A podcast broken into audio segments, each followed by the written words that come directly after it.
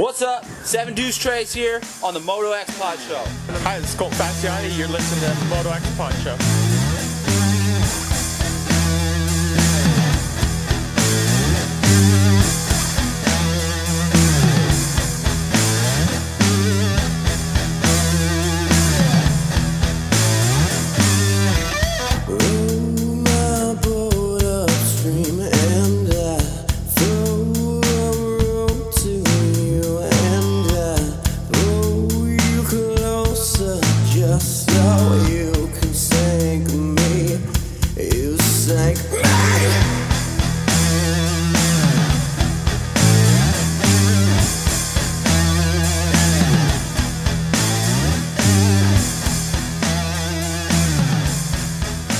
Episode 101. It's going to be very difficult to top episode 100. That was a rock star edition.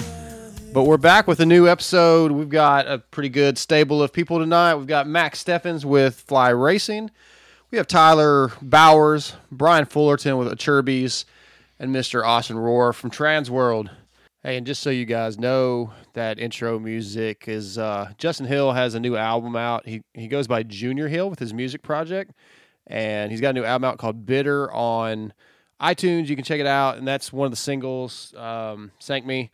It's freaking rad, dude. I like it. It brings me back to the 80s or the 90s. It's very the album. If you listen to it, man, it has a lot of influence. You can hear the influence of the Soundgarden, the Alice in Chains, Mother Love Bone. If you like that kind of music, album's really rad. Check it out, Bitter by Junior Hill. It's Jr. Dot Hill, but uh, that's yeah, Justin Hill's side project. Kind of like Daniel Blair. It's not really fair that these guys have so much extra talent, but uh, I dig the music.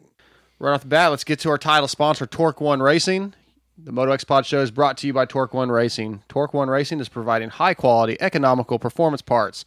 Check out TorqueOneRacing.com for grips, pegs, handlebars, shifters, brake pedals, and more. Johnny and Torque One Racing has a passion for the racing industry, so follow them on Facebook, Instagram, and Twitter.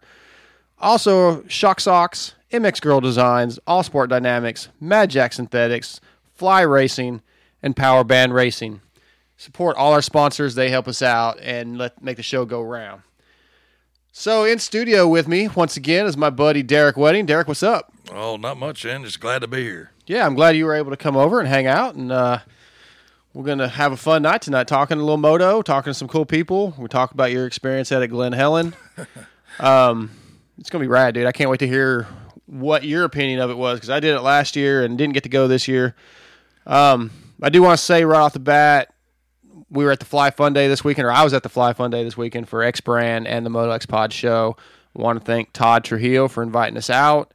Uh, Skippy was there, Craig Martin, Scott Foster all WPS reps. Mr. Bob Lowry, one of the, the main sales managers for Fly, was there. I got to meet him. And of course, I got to hang out with the beast from the East, Damon Bradshaw. Just a cool weekend. Glad everybody that came out and had a good time. First time the Cycle Ranch, had a blast. You've been there a few times, haven't you? Yeah, the dirt's great. Uh, track gets really rough, and uh, it's a great flowing layout. You know, I really enjoyed it the times I've been down there. Yeah, I definitely want to go back. Um, I got to test out my new suspension from Works Wheels and Mods this weekend, and it was pretty stellar. The bike looks sick with the anodized or the uh, Cerakoted forks and shock. Just my bike looks factory. Yeah, you've been working on it a little bit. You it know? does. It doesn't go as fast as factory because I'm not fast, but it's pretty rad. Good times. Um, I'm sure most of you guys know by now. Uh, Weston Peick had a pretty nasty crash at Paris. He's got a, like ten fractures in his skull or his facial area. Um, pretty serious injury, man. They had him in an induced coma. He's out of that coma right now. He's had his first surgery. Got a long road to go. So everybody send your prayers or well wishes, whatever, uh, whatever you believe in. Just wish for the nothing for the best for Weston. He's a good dude, and hope to have him back healthy as soon as possible. Well, tell us about Glen Helen, man. I mean, you went out, you you wanted to try it out. You hadn't been there in years, right? It's been probably well, no. Uh, that's my first time to go to first Glen time. Helen. Okay, I rode Carlsbad, Saddleback, Hangtown, all those years ago, and uh, it was a very humbling experience. let me put it that way. Um, I'd uh, only been able to ride about six times during the year from, from uh, while I was up in Kentucky working for the last year. And, yeah, and uh, knew I was behind the eight ball before I got out there, but we wanted to go and have a good time and uh, actually just uh, uh, challenge the track and see what was going on. And then uh, my other decision was I, I took a 1998 CR 500 that uh, me and my well actually my uh, engine guy George Craig over at Marshall, you know he does all my engine work. He uh he had uh, restored for me, and it's just like uh, it came out of the crate. It's so tight and so so sweet. But uh, I'd only been able to ride it one time in a practice event, and then I went and raced it at a TVRC event. But right before we went to uh, Glen Helen, so was still setting it up, and uh, so I took a 20 year old motorcycle to one of the roughest tracks in the world, and and it was a needless to say, it was an experience that I won't forget, and. uh but I had a blast. The track is really awesome. The hills are great. Uh, the people put on a great show. So got to see some of the best uh, talent in the world there, and uh, in the vet vet uh, older old people range. right. and um, just in my class alone, there was uh, six different countries represented. You know, and uh, got to uh, you know see Mitch Payton and a few other people that I hadn't seen in a long time, and um, like I said, it was very humbling. I know now what I've got to do for the next year to get ready for uh, for next year. So you're definitely going back next year. That's your plan. That's the plan. We're gonna we're gonna attack it just a little bit different way, and uh, and uh, actually work on a, a training program for that for you know all year long. Well, that's awesome, man. I, I'm hoping to get to go next year. I know Michael Gage went. You guys got to hang out a little bit on Saturday. He he went and did some family stuff on Sunday. had a vacation of it. But yeah, I, I I loved it last year, and the track looks so much rougher this year. So I was sort of almost glad I didn't go. Yeah, it was intense. Let me put it that yeah, way. Yeah, I can imagine. Uh, you got to meet Kiefer for a minute. Yeah, saw him on the line with some other people, a couple of motos ahead of me, and so I uh, walked up and tapped him on the shoulder and said hello, and uh, he and he just uh, immediately started laughing. He's like, you know, I know your friend, you know, and, and uh, so yeah, he talked about you and stuff, and uh, nothing but good things, and uh, we talked for a few minutes, and uh, then he had to take care of whoever was on the line he was with. So Right. Yeah. Well, I'm glad you at least meet him for a second because he's a cool dude, man. man, that guy's bullet fast. Let me put Yeah. it that way. Yeah. Um. Yeah, I hate that I didn't go, and of course he didn't race last year, so I didn't even get to. I never, I, I've never got to actually be there when he rode. I mean, I hung out with him, but not at a, anywhere we were riding. Uh, did you follow any of the Paris Supercross? Did you watch any of it? I, just highlights, anything like that? Nah, just some of the highlight stuff that I've seen on some YouTube stuff, and uh, just not a whole lot. Got to you know watch. Uh, uh, I'm not sure. I think it which night it was, but Osborne out in front and and uh, Jason chasing him down and, Yeah. and Pat making the pass, and those two guys, you know, kind of going on on to the finish. You know, got to see a little bit of that on YouTube. I haven't got to see anything. We we left out. I went to bed pretty early Friday night. Left out early Saturday. Drove seven and a half hours down to San Antonio area. Kind of crashed out again pretty early. Got up early. Rode all day. Drove back. Got home around one a.m. Monday morning. Up to work. Fire department stuff last night. Work again today. I just I haven't had any time to look at it. I've, I kind of glanced at the results and.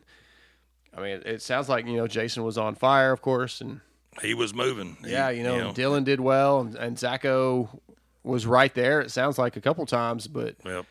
it, it de- and yeah, Vince Friese was surprising from what I understand. I mean, Weston was fast until he had his crash. Unfor- unfortunately, um, you know, Justin Justin Brayton had some good starts, I believe. Just I, I'm ex- so excited for our Supercross to start. You know, al- I was already excited, but as these events go on, I just get more and more. I can't wait. I'm so ready for A1. Yeah, um, I was, you know, I paid a little bit of attention to to Brayton, and uh, he was working his way up through the through the pack uh, in the moto. I was in the final that I was watching, and and uh, he moved up quite a quite a past quite a few guys, and Yeah. he was riding really smooth. And I like seeing those old guys, you know, you know, going out there and doing something, you know, and. You know, that's kind of where I put my attention is watching the old fat guys. So, you know, I'm not saying old fat Justin's fat. Yeah, I don't think you know, Justin's fat, but, but he's, he's the old, he's one of the older old. guys. Him and, and Reedy are kind of the Yep. two of the older guys that are left over. We're still waiting to see if Chad's going to come up with anything. Haven't heard. Um, you know, I, I, we don't know that. I'd say it's unlikely Weston's going to be ready for A1. That's I don't see it how he could be. So they're short a rider, probably. I know they've been trying to work something out to get Chad on board, but I don't see Chad taking a fill in spot. Like that's just a temporary thing until Weston gets better. That's not what Chad's going to want. So there's the riders that are out there. Like I, the first person that goes that comes to mind is Dean Wilson. You know, Yeah. I, I I would love to see Dean get that ride. I hate Weston's hurt because I like Weston a lot, but it's it's interesting. I, I wonder what they're going to do, but I know they they probably don't know yet, but I, they've got to be thinking about it. Yeah. Well, I like watching Weston. He's uh he reminds me a lot of uh like JoJo Keller and all the guys I raced against back in the days, Arlo England, you know, and big, you know, bigger boy and just uh kind of pushed his way through and he's Yeah. uh aggressive, but he's he's a he's a smart rider, you know, and that's I really like enjoy watching him ride. Absolutely.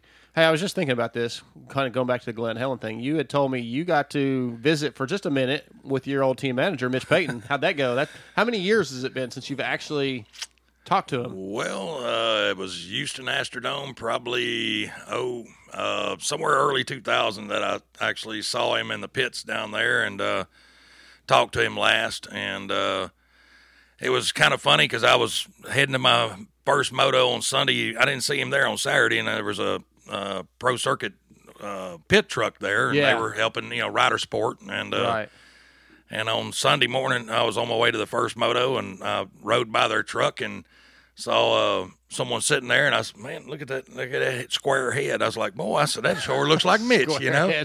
and uh, I turned around and rode back over there and and uh, and uh, stopped and he kept looking at me kind of through my the, the helmet and stuff. And he came over and you know and uh, told him who, you know, who it was, and he was like, "Man, you know." He, how long's it been? And the very first thing he looks at, he looks at my bike and he goes, "Boy, hell of a choice," you know, and talking about that CR five hundred, Yeah, yeah, you know, that's and, funny.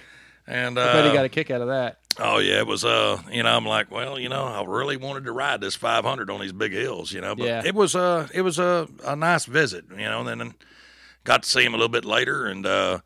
On, uh, before the second moto, uh, stopped and talked to him again for just a couple minutes, and then uh, you know went on and got in staging. So, but uh, he looked really good, and you know he Yeah. just looked like he was having fun. He was there all day long, you know, which you know doesn't surprise me with you know Mitch's uh, Love for racing. love for the racing Yeah. stuff. He's at a, a local event like that. That's you know I mean all day. Sure. All right. Well, we're, let's take our first little break, and we will be back with Max Steffens.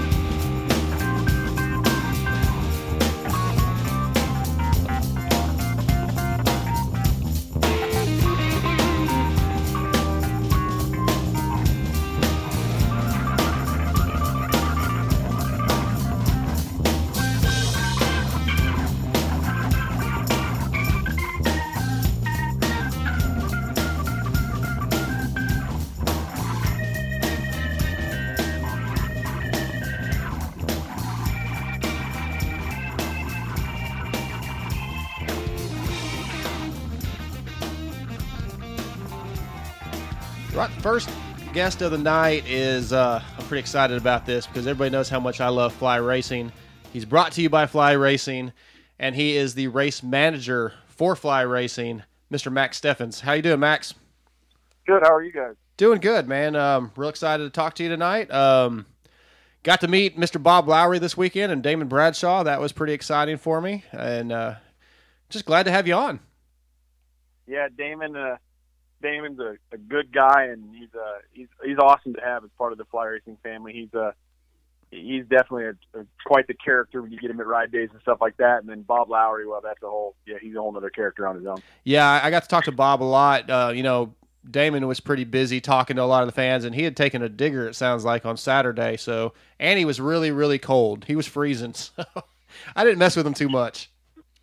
Yeah, he's one of those guys you, you got to you know, you probably test the waters with him. You find out if he's good or bad, and you just kind of pick your your, your conversation from there. Exactly. So Max, how long have you been with Fly Racing?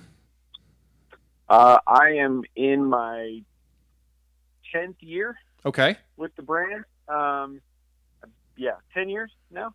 So nineteen will be the start of my eleventh season, I believe, with the brand. And and how did you how did you get on board with them to begin with? I, I know at one point you were a mechanic. How did you transition into working for Fly? I uh, I was a mechanic for I believe five years uh, with several privateer. Well, two privateers, and then I ended up working for two teams before I finished.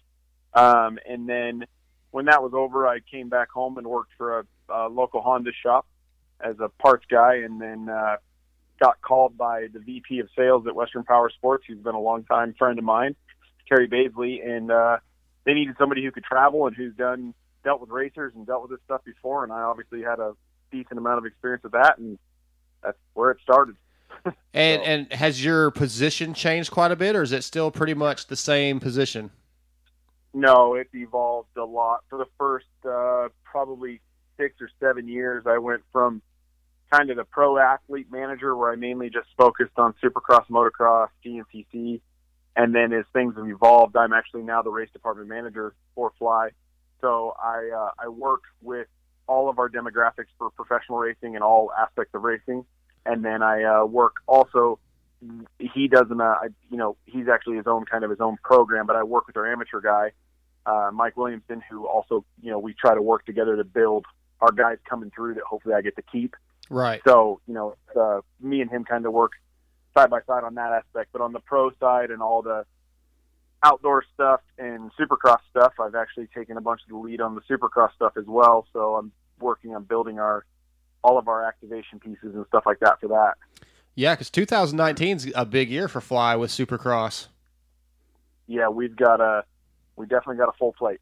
Yeah, I mean, we got it- a lot going on. Taking So- over, I guess is it is it considered a title sponsor or like what is? I mean, you're, you're I believe it's the co-title. Okay. I Okay. believe I, I'm not exactly sure how, but we are the official uh, distributor and the official clothing, helmet, pan jersey, glove, uh, and I believe protective. I'm not even 100 percent sure on Okay. that, but uh, we're the official gear basically of Right. Supercross. And, man, Fly has come a long way since you started with them. I mean, the the they've they really are one of the elite, in my opinion, top probably two or three gear companies in the world. yeah, I would like to think we're we're one of the best for sure. You know, we've we've built we have an incredible team of people, obviously, and it's you know it's not it's not one person; it's a whole group between Yeah. sales, design, and everybody that's taken our brand from where it was to where it is now. You know, we have a lot of important players and how it gets built, and you know the owner has a pretty clear vision of how he expects the brand to go and Yep. how who we want to be and what we're going to be, and we're definitely on the gas. Agreed. Well, I've, I've been uh, riding uh, since about 03 back. I came back riding again. Been riding uh, for quite a few years now with some fly gear and uh, the durability that I, that I'm finding in the equipment is is really outstanding. And uh, it seems like every year y'all are coming out with some new material though that um, that's even even you know better. But uh, how do y'all how do y'all you know pick this stuff? I mean, how do y'all engineer Test and, it. and test it and figure out you know which materials are best and which which aren't for the different sports? Well, you know, it's it's obviously an, an ongoing battle with keeping up with keeping up with times and materials and productions and obviously competitors. Um, you know, it's we spend a lot of time uh, R and D. We have we have a facility at our at our office actually we can test out front at our track. You know, we have a couple test riders that ride for us that you know we send product to all the time and manipulate, move, and then obviously we have like I said, a, a wealth of knowledge with our design team and our sales staff and everybody involved that, you know, a lot of these guys have been doing this for a long time. So they've seen products come and go and materials come and go. And we, you know, sometimes you, you know, you take a shot and we test it and find out it works or it doesn't and then Right. move forward. So, you know, it's an ongoing, it's an ongoing battle to be lighter, better, but at the same time, you know, we, we preach a lot that we build, we, we build real gear for real riders. You know, that's who we are and that's what we've done. And that's actually a pretty common thing for us internally now that to say that, you know, we try to build affordable quality, something that lasts a long time, and you know, because the consumer wants to buy gear, they don't want to buy it every six weeks. Exactly. You know, Yeah, yeah. we I- try to make it last as long as we can. Yeah, my the biggest thing is like uh, all the gear does last so long, but then every year you guys come out with such new cool stuff. I'm like, well, I got to have that too. And now I have so many sets of gear, Exactly. I don't know what to do with it all. But I, I love the fact that like you guys don't have custom helmets for you know Blake and Weston and Benny. You, they're wearing the the F2 helmets off the shelf, um, and, and you know, and then this year you redesigned the F2 helmet and with uh, the the mouth guard is rotated out a little bit, I believe, and it gives a little bit more room because that that was really the only issue I had with it was it was I felt like it was a little too close for my comfort, but I love the helmet. I just didn't like the fact that I could kiss the kiss it basically if I puckered a little bit. Yeah, and you know, every uh, un- unfortunately for the helmet business, everybody's head shaped differently. Sure. So you know, there's there's round helmets, there's oval helmets. You know, everybody's helmets are there. There's tons of great helmets on the market. You know, obviously the F2 being one of the one of the ones out there that you know performed well and works well. It was time for it was time for a, a, a new look, and then we you know we've had some some talks about eye port and you know the distance from the face and the shape of visors, you know the shape of the shell. Like there's all time there's tons of stuff with you know everything going on with helmets now. You know to only MIPS. You know so now the MIPS is in the, in the helmet all the time. You know so there's we we try very very hard at our brand with you know with everything we put out to put our best foot forward and go to bed at night that we've put our riders and our consumers in the best safest product that we can offer obviously my business is riders which is what i deal with every single day and you know if my guys can't trust it you can't ask them to wear it you know so i feel like i've got you know some fantastic athletes that represent our product well you know from andrew short who's you know been with us for i don't know 12 years now 13 years Right. um, you know, Blake is in the helmet. Weston's in the helmet. Benny Bloss, you know, uh, God, there's so many guys. I have so many athletes. Yeah, well, keep I mean, John. Short's a buddy of ours. He's a Texas guy that that is sponsored by you. You've got Tyler Enton, Napa Course. Unfortunately, we, we we lost Adam this year, but Yeah, you know, we we tried our best to keep Adam, and we just uh, we just couldn't put it together this year. And we wish him the best. And Yeah. obviously, you know, Dustin Dustin Pipes being a former fly rider, you know, he uh, he he's still kept a great amount of respect for the brand, and you know, he's uh, he's doing a good job over there with his program, and he's got to do what he's got to do to you know run a business. So we Sure. understand. You know, but you were mentioning the helmets about the athletes. That is one thing that we do take pride on is the helmets come straight off the shelf. We don't. I, I adjust cheek pads and liners just like any consumer can or anybody else can, and that's more for personalization. Just because some guys, you know, a little skinnier face, like I said, some round, some oval. mhm. You got to adjust a few things, but we don't. We don't custom order any helmets. I take them straight out of stock. So that's you know that's one thing that we we take pride in. right. and and the price break on them. I mean, I mean the price pricing of it is very fair. You Oh, know, yeah. on that for the quality it is. I mean, I have one myself, and uh, they have two, and I I was really surprised at the that when I started doing the pricing versus other people's uh, comparable helmets. Well, and they lowered the price for 2019. Exactly. So Yeah, I, I commend y'all on that for sure. like I said, we're we're trying hard. Yeah. we're making a lot of progress, and it's uh, it, it's it's a long road. We have you know we've got a lot of a lot of great products coming, and we're always looking for the new, greatest, safest thing that we can provide. So it's you know the end result is is we're here to try and make everybody safe when they're out there doing it, and look good at the same time, and feel good at the same time. So sometimes that's a you don't you don't win them all, but we we win a lot of them. So. Definitely. So hey, with your title as race manager, you you like you said, you deal with these guys, the the pro riders, top riders in the world, week in and week out. Um, so you, know you're you're dealing with you're going to the JGR truck and you're taking gear to Weston. You're going to the BTO or the uh, Tucker Rocky truck, taking gear to Benny and uh, Blake. You know, ha- is there anybody? You probably won't give names, but have you ever run across a situation where one rider is a little more picky, a little more difficult to deal with?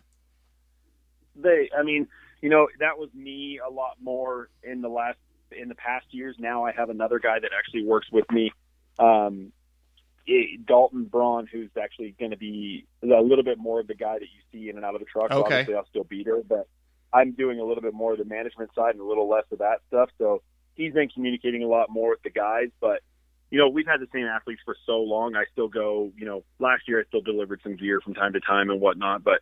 You know, I don't want to take credit where it isn't due. He's taken Right. on a lot of that, a lot of that from me since we have so much other stuff going on on the the supercross front and then obviously contracts and all that type of stuff for the for the brand. So, you know, he's he's doing a fantastic job. But as far as guys, I mean, they all have their own little niches. Everybody's got their hits and misses. Everybody has bad days, just like me and you. Sure. Eh, I wouldn't say that anybody's any more picky than the other. I would say they're all pretty equal, you know. But I mean, it, like I said, everybody has an off day where I would I would say they're a little more complaining.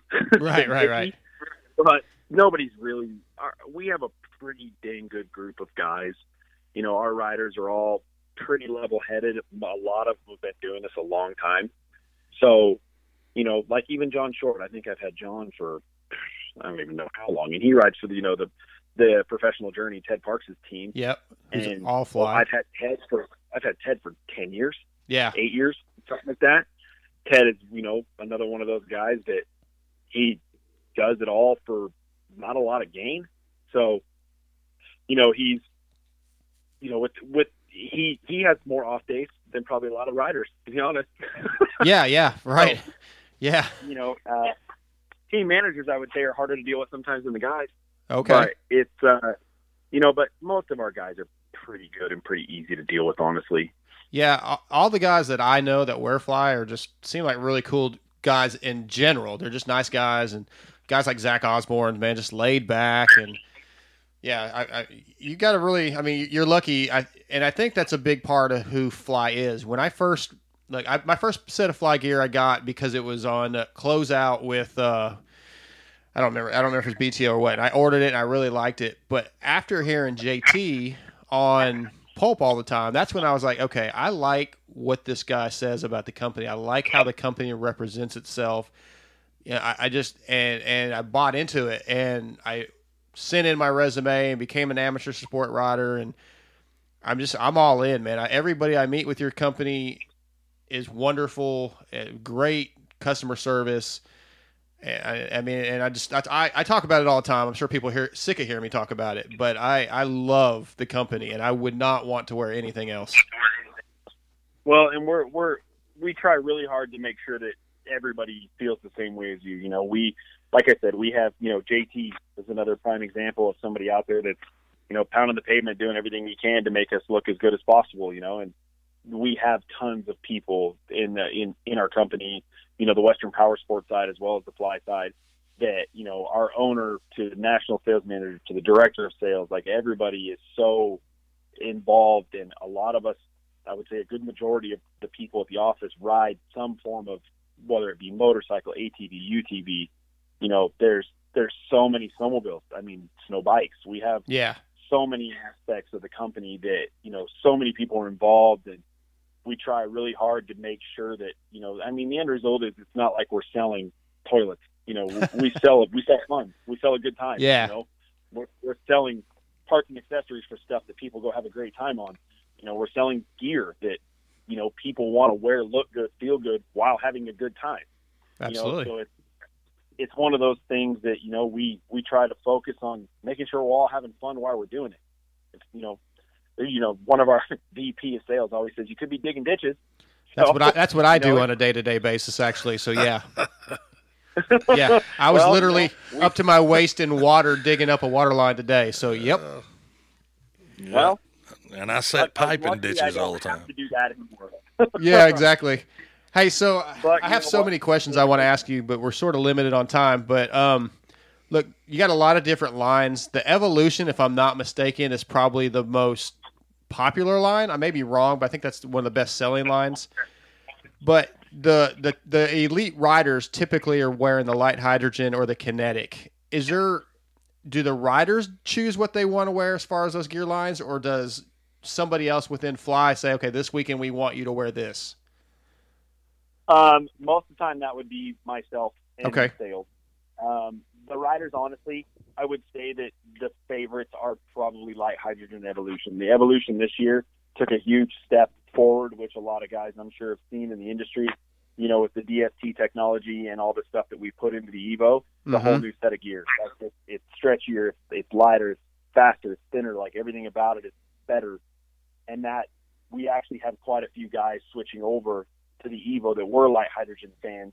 You know, they still are a lite hydrogen fan, but they're, you know, the Evo's gotten so much better, and that is that is our premier set. You know, but lite hydrogen is the minimalist, you know, type of really thin, lightweight. Yeah. Everything about it is just minimal. Where the Evo is our most technical piece, where it has the most features and the most function. You know, with the BOA on both those pieces, with the BOA waistband. You know, so it, it it's kind of to each his own. You know, but the Evo is definitely popular. Um, I would say best selling wise, that's probably more of a question for the sales department. Yeah, yeah. but I I would say that Evo and lite hydrogen are definitely probably the top of that list. Okay. Well, yeah, I have a set of the new Evo. Um, that was the original set that, of fly gear I bought was Evo from probably man six seven years ago, and then I bought a new set this year. But I like the lite hydrogen. That's my favorite. Yeah, the the lite hydrogen stuff is definitely probably probably a rider favorite by most guys just Mhm. because of how you know how like I said, it's very minimal. There's not a ton of you know, it's it's a great pant, but like I said, our most technical pant is the Evo. Right. Um, but it's real minimal. It's lightweight. It's easy to, you know, they they like the boa. They like it's a little stretchier. So every guy has their own niche, like Sure. I said before. But I would say lite hydrogen. You know, even some of the guys like the kinetic. You know, it Well- just depends on the depends on the guy. Yeah, last year I think. Well, I guess. Yeah, I think it was last year that I saw a lot of kinetic being worn. Yeah, it must have been sixteen.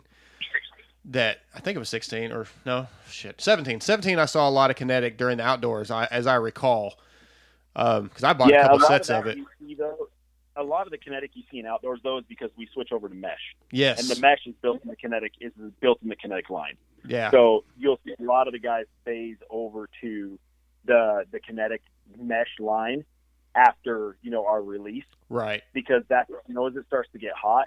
Uh, some of the guys I will um, we do some custom building from time to time on some of those guys where I'll build a lite hydrogen jersey out of mesh for them Oh, that's cool. just because they want to wear a mesh pant they want to wear a light jersey.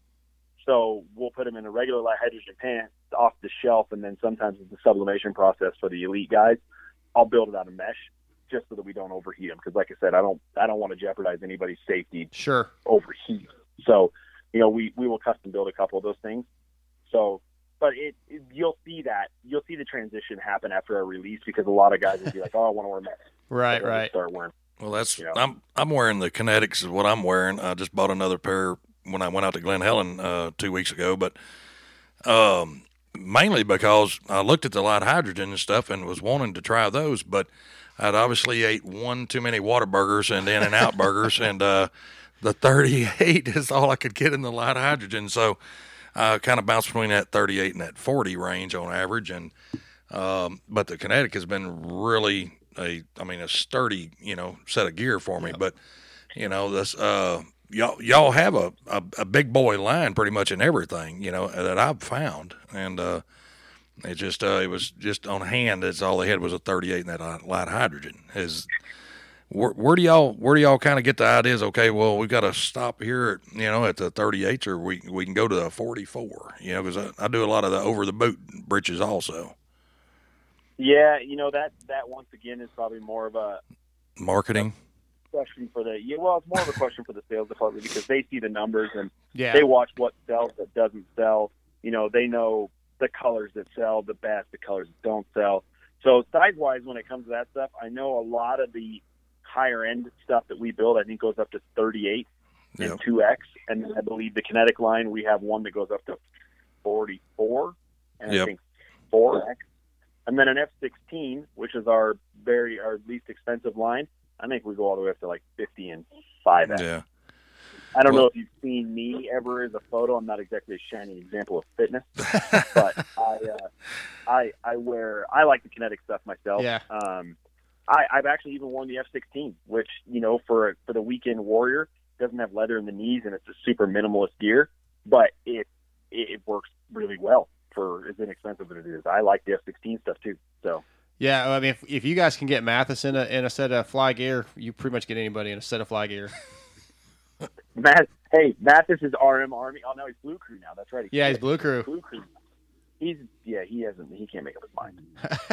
He'll be, or, he'll be Orange Brigade. He'll be Orange Brigade before we know it. right, right, yeah. if he listens to Kiefer, he will be. So, Yeah. well, Kiefer's Kiefer- Kiefer Kiefer's Blue Crew too. He can't make up his mind either. Yeah, they're right. They're riding what they got that week. Exactly. hey, so I got two more quick questions for you. Um, If you could sign any one rider, who would you sign? Whether and it could be past or present. I mean, like you got Damon's, a, you know, ex pro. He's he's represented you guys. He's an ambassador. If there's one other guy that you could sign, who would it be? I don't know if I can do one guy. okay. Yeah, so, dude. I mean, I mean, we honestly, I mean, we have some current athletes in other brands that are phenomenal people, Yeah. and uh, uh, as well as amazing athletes. Um, and then we have a couple guys that have retired recently that were phenomenal athletes and great people, you know. And it's, I, I, I probably would refrain from mentioning any names, but. I, uh, they, uh, you know, we have, we've had so many phenomenal guys, past and present, that have taken this sport to so many awesome places and recruited a whole new level of fan for all of us. And it's, uh, you know, everybody from, you know, all my guys, you know, are great and, you know, fantastic. At, you know, and then there's the, the Kennys and the Eli's and Yeah. the, you know, the, the Dungeys and Marv and Cooper. And, you know, there's so many good Sure. guys out there that are, you know, athlete aside, a lot of those guys are just good people. You know, I, I met Kenny as a prime example through Andrew Short a long time ago. Shorty's been a longtime friend of mine, and you know, he, you know, with with Kenny being in his house training back then, you know, I met Kenny. Kenny's a phenomenal person. You know, done see him at the track. Man, that would be a hard. That'd be a hard one to call. Okay. Even Damon. Know, Yeah. You said, even Damon. There's so many good guys that, man, I don't know if I could pick one. That's fair. I, I, you know, obviously, a a 450 championship would be amazing for fly. And there's a particular guy who's had some pant issues in the last year or two that I would love to see in fly. He, that boa would help, but uh, I guess we won't touch on that too much. No, no comment. Yeah, right. So last question. Last question. I got a uh, bad, bad, bad news. right. Karma's bad news. Yes, yes. I, I got a uh, direct message from Rick Hopkins, who uh, has known you for a while, I guess, and he had a two part question. I'm just going to ask the last one. He's kind of busting your balls. Um, he wants to know how did you lose so much weight? Stopped eating. Portion, portion control. Yeah, yeah. No, I uh, actually, actually another shorty. Shorty helped me a bunch with. Uh, I was road cycling a bunch and uh, started eating a lot better and taking better care of myself. I mean, I was, I was a big, big, big boy. I'm still a big boy, but I've lost. I think I lost probably 75 pounds. Wow, good for you. Derek in studio, same now, thing. you know, Derek here in Yeah, studio is a big boy. yeah, I can mountain bike now and do a bunch of stuff. I have a four year old. Yeah, so it's nice to be able to be able to go do stuff with him and you know honestly a lot of people around me that cared about me more than i cared about me kicked me in the butt and got me going and just eating right and just trying to take better care of myself nice.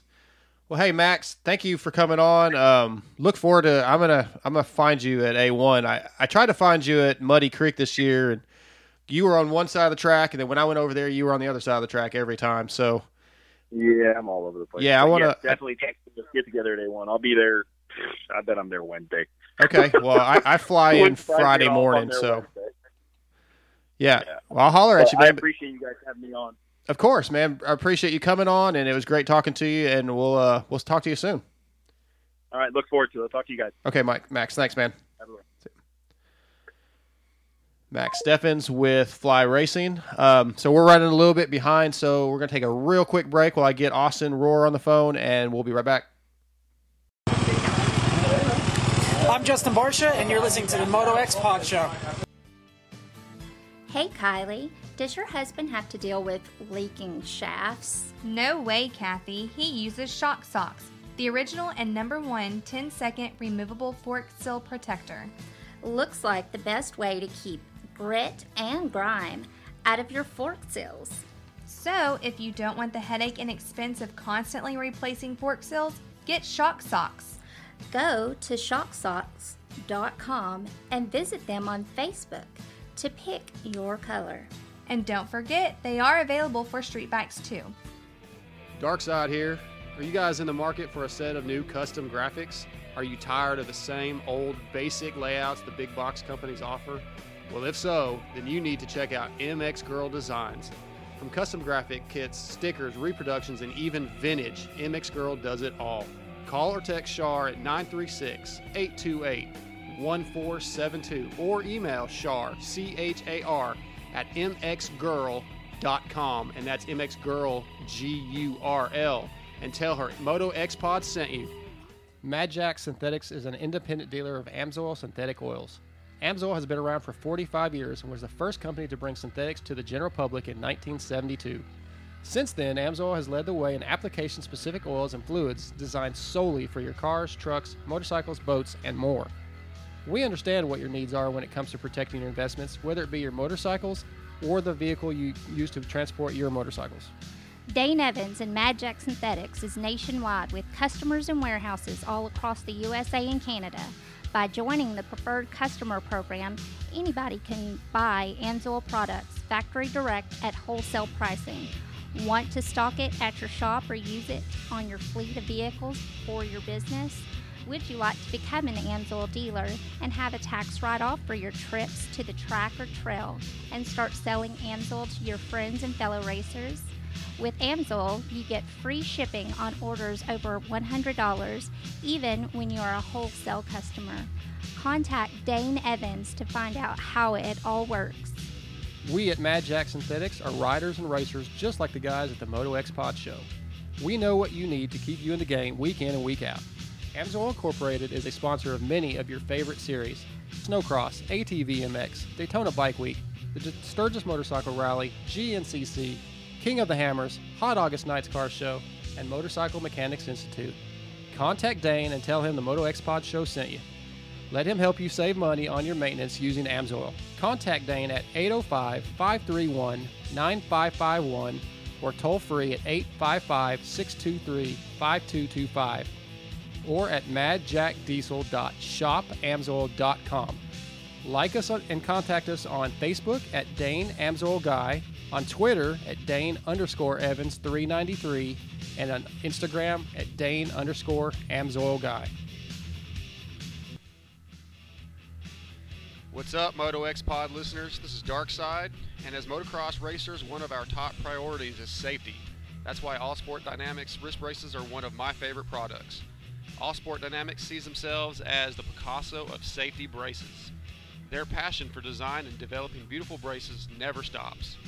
They've had the privilege to work with some of the largest names in the sports industry and have established a reputation for always bringing innovation to the table with every brace. For the pro chasing the championship or the six year old whose mom wants to avoid a broken bone, please try All Sport Dynamic wrist braces. Go to motocrosswristbrace.com or check out Instagram at wristbraceguy or call 936 569 1003 and ask for Jeff Brewer or Gary White. And keep in mind, these are the wrist braces that Justin Bogle, Joey Savatgy, Weston Peick, Adam Cianciarulo, Matt Goerke, and Broc Tickle wear in their pro careers. Check them out, All Sports Dynamic Braces. Since 1998, Fly Racing has been focused on developing the best gear possible. With research and development, they have become a leader in safety and comfort. Fly Racing is worn by many of the top athletes in motocross and supercross, including Weston Peick, Blake Baggett, Zach Osborne, Andrew Short, Damon Bradshaw, and Adam and Tyler Enticknap. 72 Trey, I wear fly, wear fly too. 2019 Fly Racing line includes the popular Lite Hydrogen, the new Evolution DST line, the all new Women's Light line, a redesigned F2 helmet, the FR5 boot, and Zone and Zone Pro goggles. Fly Racing also has hard parts for mountain bike products and snow gear. Go to flyracing.com or check out your local dealer for more info. All right, next guest of the night is brought to you by Shock Socks. Shock Socks is the original and number one 10 second removable fork seal protector. No one likes replacing leaky fork seals, so ask your local dealer or go to burrmotorsports.com and follow them on Instagram and Facebook. Next guest of the night is Mr. Brian Fullerton with the Acerbis. Brian, what's up? Not much. How you guys doing? Doing good, man. We're just uh, a little cold here in East Texas, but uh, great day, uh, or great weekend of riding for me. Derek didn't get to ride any. How about you, man? Did you get to ride any this weekend? No, it's too cold. Too It's, cold, yeah.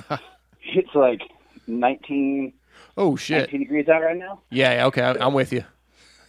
Yeah, I'm not Screw that. riding. I don't like riding when it's like 40 degrees. So yeah, I'm I'm out. Yeah, that's way too cold. I'm definitely not a. Yeah, I'm definitely not a cold weather rider. Right, sure. right. Well, hey, you are a But- uh, you're a retired firefighter and EMT, so I want to commend you for that. Um, that's cool. Oh, thanks, man. Appreciate that very much. Yeah, absolutely. Well, Brian, you work for a Acerbis. You've been there what nine years, I think. No, I've been there for 20 years. Okay, maybe you said 19, and I just heard nine. So Oh I- yeah. yeah. That's Oh, nine on the fire department, then 20 with the Acerbis. Okay, Yeah. So cool. yeah, the yeah the Acerbis job. I started at uh, Acerbis in uh, Poway, California, where I grew up, and then uh, 2004, um, uh, Bob Lowry, who he's the fly sales manager right now. He uh, Yep, met him this he weekend. actually, yeah, he uh, he actually moved myself my wife to Idaho to work for him at Scott, and uh, in 2004. So um, to work at Scott, but help run the Acerbis and do the day to days and all the the dirty work. So, um, and then with Scott's kind of transition to you know kind of minimizing the the crew the crew warehouse and all that stuff. Bob left, and that's when he started working for Western. But uh, um, yeah, I moved up to Idaho in 2004, and uh, my wife and I, and uh, definitely a kind of a kind of like a new start. It's way different than California. Yeah, for sure. Well, how did that how did that offer come about? I mean, you, so you were a firefighter. I'm assuming you must you Yeah. rode dirt bikes. How did you know Bob? So, so I actually was sitting in the office in Poway, California, at the Acerbis office, and Bob Wat- or Bob Lowry and Scott Watanabe uh, both worked at Scott uh, Goggles. Uh, they came in the office, and uh, the Scott company in Europe works quite a bit with the Acerbis company in Italy, and uh, they kind of the owners of both companies work work used to work quite a bit with each other, and um, they uh, they basically walked in the office and and Franco at was there, and they said we're going to close down this office, and we're looking for a couple people that are possibly looking to maybe move to Idaho. So I was um, I was customer service at the time or dealer services, whatever, and um, yeah, interviewed with them. That was the first time I met them, first time I saw them, and the next week they flew my wife and I out there out here to go check the place out, and yeah, this place is pretty pretty rad.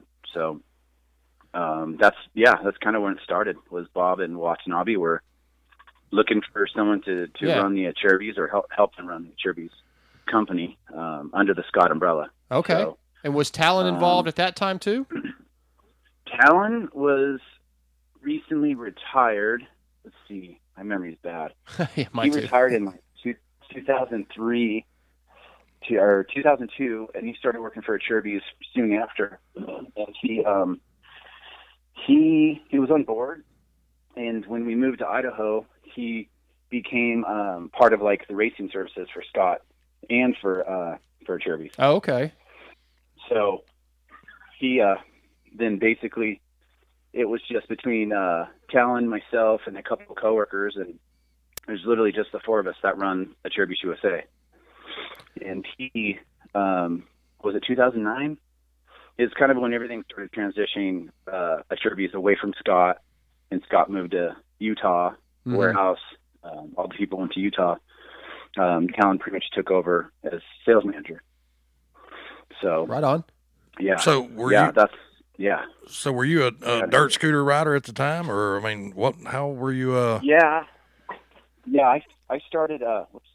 I started um uh I started riding at 82. I'm 42 years old and I was riding I've been riding forever. so motocross or So, sing, uh, more single track stuff? Mostly motocross. I'm like probably I have a bunch of friends that will attest to it, but I'm one of the worst trail riders. And Uh, well, I'd have to Yeah. argue with you on that. Trees like to run out in front of me, so you know. Yeah. They, yeah, me too. Yeah, I, I just, I don't know. I start seeing double when I'm in the trees and stuff. But and that's all we have here is some of the best single track riding in USA. I mean, it's it's awesome, but I just didn't grow up doing it. I grew up riding motocross and I don't say supercross because I don't jump, but but just riding motocross all the all the local tracks in Southern California. That's what I did all my life. And then moving here, it was like, holy crap, what are we doing? we Right. gotta drive three hours to go ride for three hours. Oh. culture change. Yeah. Yeah, that that totally doesn't sound fun at all. No, I'm getting there. My wife, my wife said I could um, keep riding if I, you know, learn to trail ride or, or start liking to trail ride. as Right. Bob would tell me. I actually But uh, want. no, we, oh, go ahead. I was gonna say we moved here in 2004, and then yeah, I became a firefighter in 2009. Okay. Yeah, so that was just kind of like a like a. I thought it was I thought it was volunteer, but they call it pay on call. Yeah, that's what we do. Yeah, same as you guys. And um yeah, I just kind of went up through the ranks, and people are always asking me, "Are you still working for Acerbis?" I know you're a firefighter, but but yeah, I did both for nine years, and yeah, that's uh that was enough. That was brutal.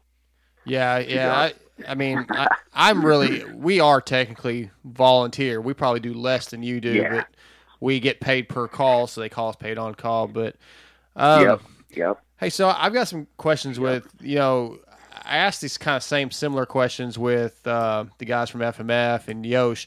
Every Yeah. year we got all brand new models of bikes, so that means the Oh, then has to figure out all these new plastic designs. How does that work? I mean, do, how do you get a mold? You know, for a new for the 2020 KTM next year. How do you go about making plastic, and how do you improve what the OEMs do?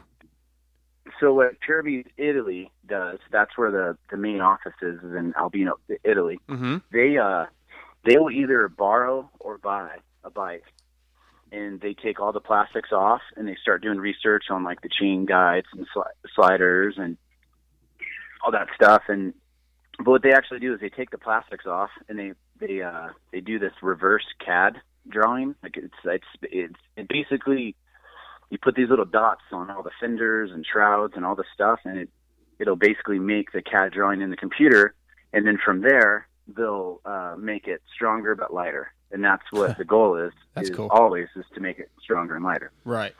So It doesn't always work, but yeah. So y'all are basically as soon as the bikes are released is when you're starting this process because it seems like to me Yeah. that I'm I'm able to buy the plastic, you know, your your products almost immediately as soon as the bikes are, are on the market.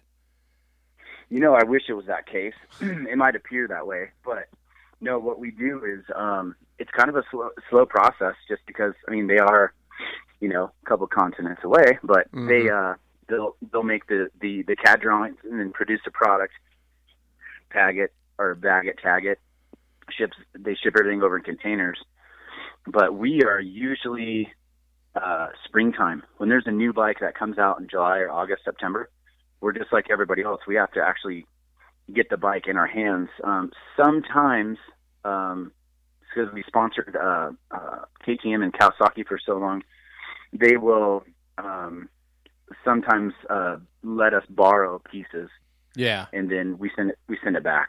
That's- so um, it's it's kind of a difficult process. I mean, this year KTM changed, Husky changed, Cowie changed, and then everyone nobody thinks Honda changed, but Honda changed, the frame changed, and some drive components changed. But it's a complete it's a chaotic mess right now. I'm actually in the middle of um, all my coworkers, all three of us in the office here, are uh, working on the catalog, and Yeah. it's, it's brutal. I was about to say because yeah, then you got to do all the catalogs and the advertising and and not only just the body plastic, like you talk, you talked about chain guard, chain guides and Chain uh, skid chain slider. plates and Yeah, I Uh, mean, I look at uh, oh, I forgot the Mun Racing. yeah, They're in Texas. yep, uh, I use I use their website and uh, um, their microfiche for Husky and for uh, KTM. And I mean, we're looking at the OEM. I'm looking at like the wheel bearings. I'm looking at the axle. I'm looking at the spacers. I'm looking at swing arms. I'm looking at all that stuff. And if anything changed, it's like, all right, put that on the list, and the list gets bigger and bigger and bigger.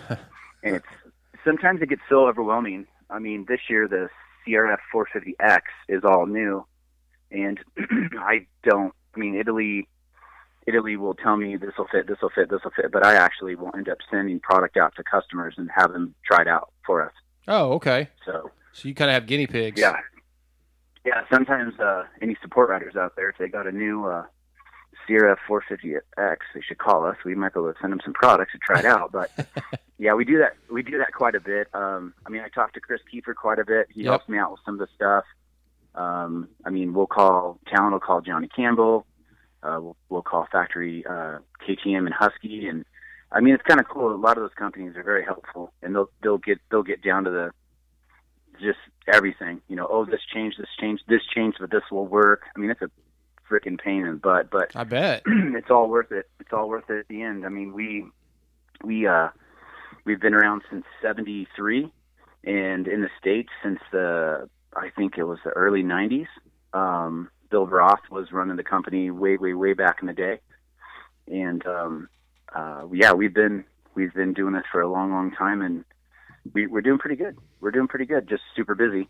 Um, Right. So, like I said, there's only four employees, um, but what we have is the Scott Scott Company. We're still we're still under the Scott umbrella to a certain extent, where we use their warehouse, accounting, payroll, all that stuff. So legally, Okay. I'm actually a Scott employee. Gotcha. So So in the 20 years you've been there, is there one product that stands out that was like, oh, that was a mistake, or that didn't work, or maybe the the public had issues with? Yeah, I mean, in the public's eye, people thought this was the 90. So when I started in 98, we were just getting rid of it, but we had this plastic called the Ghost plastic. Okay. And I have pictures of it. I'll I'll have to send it to you. It's kind of cool. But it's, it's a clear. It was like clear with a color. Um, I still have an RM 125 shroud, but in the public's eyes, it was the most beautiful thing ever. I mean, it was super cool, way different, um, and they loved it. But it uh, it was kind of ahead of its time. It was very fragile. Oh, okay. So, Well, just Yeah, a I few mean, a few years ago, didn't someone come out with a clear plastic again? I saw some some uh, Yeah, ads that a, a couple that was years ago about that. yeah, that was our good buddies in Portugal, um, uh, Polysport. Uh, competitor. okay, sorry So, about you- that. it- no, no, Yeah. no. It's just funny because I'm actually laughing. I laugh out, la- laughing pretty hard about that because they were doing some social media posts and uh, they were showing clear plastics, and you know, I'm I'll think it, not say it, thank God, but I will. You know, I'm thinking to myself, been there, done that. You know, I Right. see plastic. Been there, done that. I mean, they did some other stuff, and it's been there, done that. So you know, we started doing some throwback Thursdays, and we we did a picture of some clear handguards we uh, had in the, and this was in the mid '90s actually. So they're they're kind of bringing it back, but it's still still fragile. It's still it breaks. I got So- you. But uh, yeah, but the most successful ever ever ever was that um, that orange light blue 1618 KTM full plastic kit. Yep. That that was uh, that was just last uh, two Washougals ago. So Washougal 17 it was introduced. Yeah, I still see it out Um, all the time. Unreal, unreal, and it just it started from there. I mean, we started doing other plastics in um, light blue. Um, I work with uh, a lot of the freestyle guys, uh, Jeremy Stenberg, Tyler Bereman, Taka. Those guys are awesome. They uh, Stenberg, Stenberg is he's very very creative. The guy, some of those guys, people just don't know, but they're so badass. They're so they're just very very smart. I mean, they want to um, grow their business, their individual businesses, freestyle. And um, so Twitch randomly said, "Can you do a teal colored plastics?" And, and at first, I want to say, "There's no way in hell I could do that," but it's like take a step back. Um, let's be a little progressive, and yeah, we made teal, and it blew up. We did that for uh, Husky, KTM, the Cowies. We did Mhm. light blue. We're doing all sorts. We're gonna do. Uh, it's it's not it's released. People know, but we're gonna do gray. Just it's actually the the Ford Raptor gray. Oh, and wow. it's a it's an idea. And that idea came from Jerry Stenberg. Yeah, yeah, you- the guys. You told me that the other, day off the air when we were just talking, and like Yeah. I love like my gear usually and my numbers are like I, our red Honda, black background, sil- silver or gray nu- digits because I love those dark colors. So the gray, Yeah. the the gray kind of has me excited. I know a few years back. I'm, I do a lot of vintage stuff and uh, vintage Yeah. bikes and stuff, and uh, they had uh, you know the Elsinore, you know the Elsinore gray uh, colors and stuff like that, and the plastic available, Yeah. you know, a while back for the Hondas and, and everything. Yep, Uh, 70 and, uh, Yep. but uh, I'm I'm still kind of trying to find someone to make me that old uh, er- late late. 70s Bultaco blue. You know, that's got to be the prettiest blue there ever was, and nobody wants to make have to- plastic that color. And it's not the light blue we have now. No, it's a it's a anything- darker, more true. It's called a true blue, is what it was Yeah. called. It's it's True blue. You know, it's a Yeah. gorgeous blue. Is Bultaco is probably the most prettiest bike out there, as far as I'm concerned, ever built. So, And, but and uh, it's funny you were talking about the Elsinores. The 93 to 97 KTM's had this really, really pretty uh, metallic silver. Yep. And um, that that's a color I, I'd like to bring back. And I don't care if people know. And our competitors, they I don't think they can do it. But um, I kind of want to do a metallic series one of these years. But I got to get some freestyle, you know, some freestylers to back us and run it. But um, yeah, we're it's kind of fun. I mean, we're we're I'm like trying my best to get um that gray color for Twitch before the end of the year, Yeah. and uh it's kind of my goal. And I'm I mean, we're working our butts off to get it, but the mold for Kawasaki is it's ready. I think in like a couple weeks, and it's it's a process to make the plastics, and we make three, four, five hundred pieces at a time. So it's like a it's it's it's a couple weeks production to make that color. Gotcha. But um, yeah. So uh, that'd be kind of cool. when when somebody like Twitch comes to you and they have this idea, first of all, how feasible is it? I, I assume it has to be something that you know you can put into production. Like you can't just do a one-off set. Exactly. Um, so, what's like the cost? Thought I don't know how I'm trying to word this. What what do you have to take into consideration? Okay, Twitch wants So- to go gray, or so you're gonna come Yeah. up- you got to decide if you can sell it first of all. If it's if people are gonna want it, then you got to go and, and make some of it. So like, what's the time frame, and how do you decide what you're gonna go ahead and do, and and maybe what you decide not to do? I mean, when um, when Twitch, um, it'd be a, it, last Christmas was when we uh, we got that teal color for him. But when he over the phone or text, we text um, back and forth. He um, he was asking about doing that teal. The first thing I said is, "Can you help me sell it?" And he's like, "And that's through social media. That's through Instagram. He's he's more Instagram." Sure. but that's through Instagram. And um, you know, there's a lot of those guys. Um, they make quite a bit of money from some sponsors, but then there's some sponsors that try to help them out as best they can. You know, with good product. Yep. And that's what I pretty much told you know Stenberg and and Tyler Bereman and all those guys was, um, um, you know, I can provide you with really really good product, but if it's something new and something different, I need help selling it. So I might lean on you, you know, every so often Sure. to Yeah, that makes sense. throw a post out there. You know, I mean, we did a that that orange with light blue for the KTM. We we did a light blue Yamaha.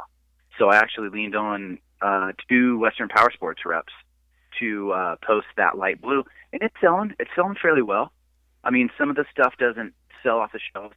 You know, like uh, that orange blue or or all the stock stuff does, but Right. it it makes us so much different compared to our competitors, and that's what we strive for is to be different and be innovative and progressive. You know, so if these if these guys want fluorescent colors, if they want something that we don't have, it's like let us know. I mean, we we won't say no, but yeah, we have to have a we'd have the sales to back it up, and and then Talon is. I mean, I've been there for I would say 100 years, but I've been there for 20 years. Mm-hmm. Talon's my boss, and if I come to him with some crazy uh, harebrained idea, he will usually. I mean, he'll say, "Can you sell it?" And then it's like, "Yeah, I can sell it." And and 99% of the time, if I say I can sell it, I can sell it. So Very cool. um, Twitch helped me huge with the teal. I mean, I wish we could. I wish we could do colors faster though, but Right. um, you know, those guys change their graphics and their gear and stuff quite a bit. Um, Sure. That I can't keep. I can't keep changing. I can't change the plastics that fast. So, uh, but yeah, Honda, you know, Honda and KTM and um, they're great for those bikes. Those will be ready in we'll probably have those before Christmas. But Maui is going to be like right at a one. Oh, okay. Well, and when you when you have a like a team deal, uh, you, when you sponsor a factory team, um, how does that Mhm. work? Like, how do they get a Ooh. certain number of sets? Does it depend on the team? And then typically, kinda- as soon as the race is over, they're giving that stuff away to fans. So, Oh, don't say that. Don't say that. Um, yeah, they. Uh, it, no, it depends. no, please don't give out the track markers and please don't give out the plastics. No, they.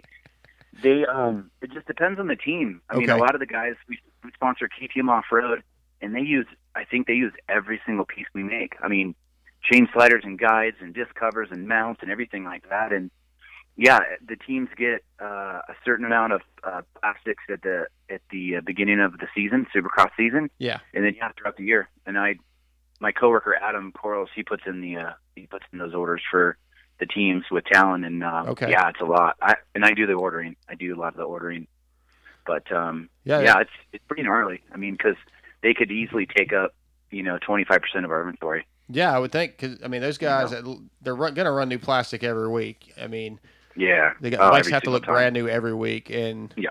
yeah. So I, I figured that that's got to be. I mean, obviously it's an incredible advertisement for Acerbis, and I- Yeah. it you guys obviously are probably the leaders in plastic. Um, you know, you mentioned the well, we mentioned Polisport earlier, and I'll, I'll admit I've run Yep. the stuff because hell, I was a budget Yeah. budget guy, you know, and whatever I could get Totally. cheapest. But you get what you Yeah. pay for. Yeah, you do.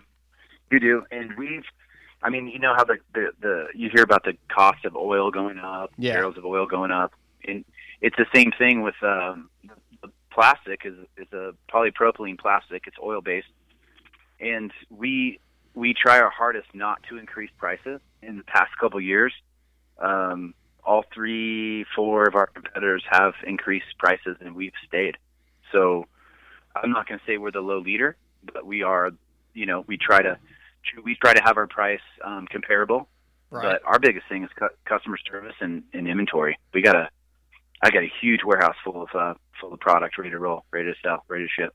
So I got Yeah, a, hard- I got a question. Got a I got a question for you for the the poor broke guys out there like me that are trying to keep their their plastic shiny. They can't afford that new plastic every other week, but you know, it, Yeah. it- it's good and strong. But after moto after moto after moto, uh, especially like when I just came back from Glen, Glen Helen, everything looked like it was sand blasted. You know, so Yeah. what is you know, uh, is there any trick out there that some of us low budget guys I have the answer. can uh can get that shine and and luster say the same back thing. out. Yeah, there's a certain product that Maxima makes called SC1. And I- Yeah, Mathis in I- a can. I have, yeah, Ron Machine, uh, Danny there. Oh my gosh, that's like the best product ever. I mean, Yep. there's other companies that make similar products, but I just, I, I usually run the products that people, you know, I help them, they help me. And yeah, SC1, that stuff is, that stuff is golden. I mean, and what you do is you spray it on your bike before, and then you spray it and wipe it off the tops of your fenders, and then spray it underneath your fenders, and then the mud won't stick, but don't wipe it off. Okay. Yeah. And then yeah, when you when you wash it, when you get home, yeah, it might be completely sandblasted, but you put that SC one on there, oh, it looks brand new Looks again. good and it smells good too. It does smell good. Yeah, it smells it's good. Kind of funny, huh? But my answer was going to be run up front. if you stay Oh, up front, yeah. you don't have a problem. Yep, yep. Not everybody as fast as you, Dark Side. Shit, I'm I'm only in front if there's nobody else out there. So I'm in front if it's if it's for lunch. That's when I'm up front. I'm running. Yeah. right, right.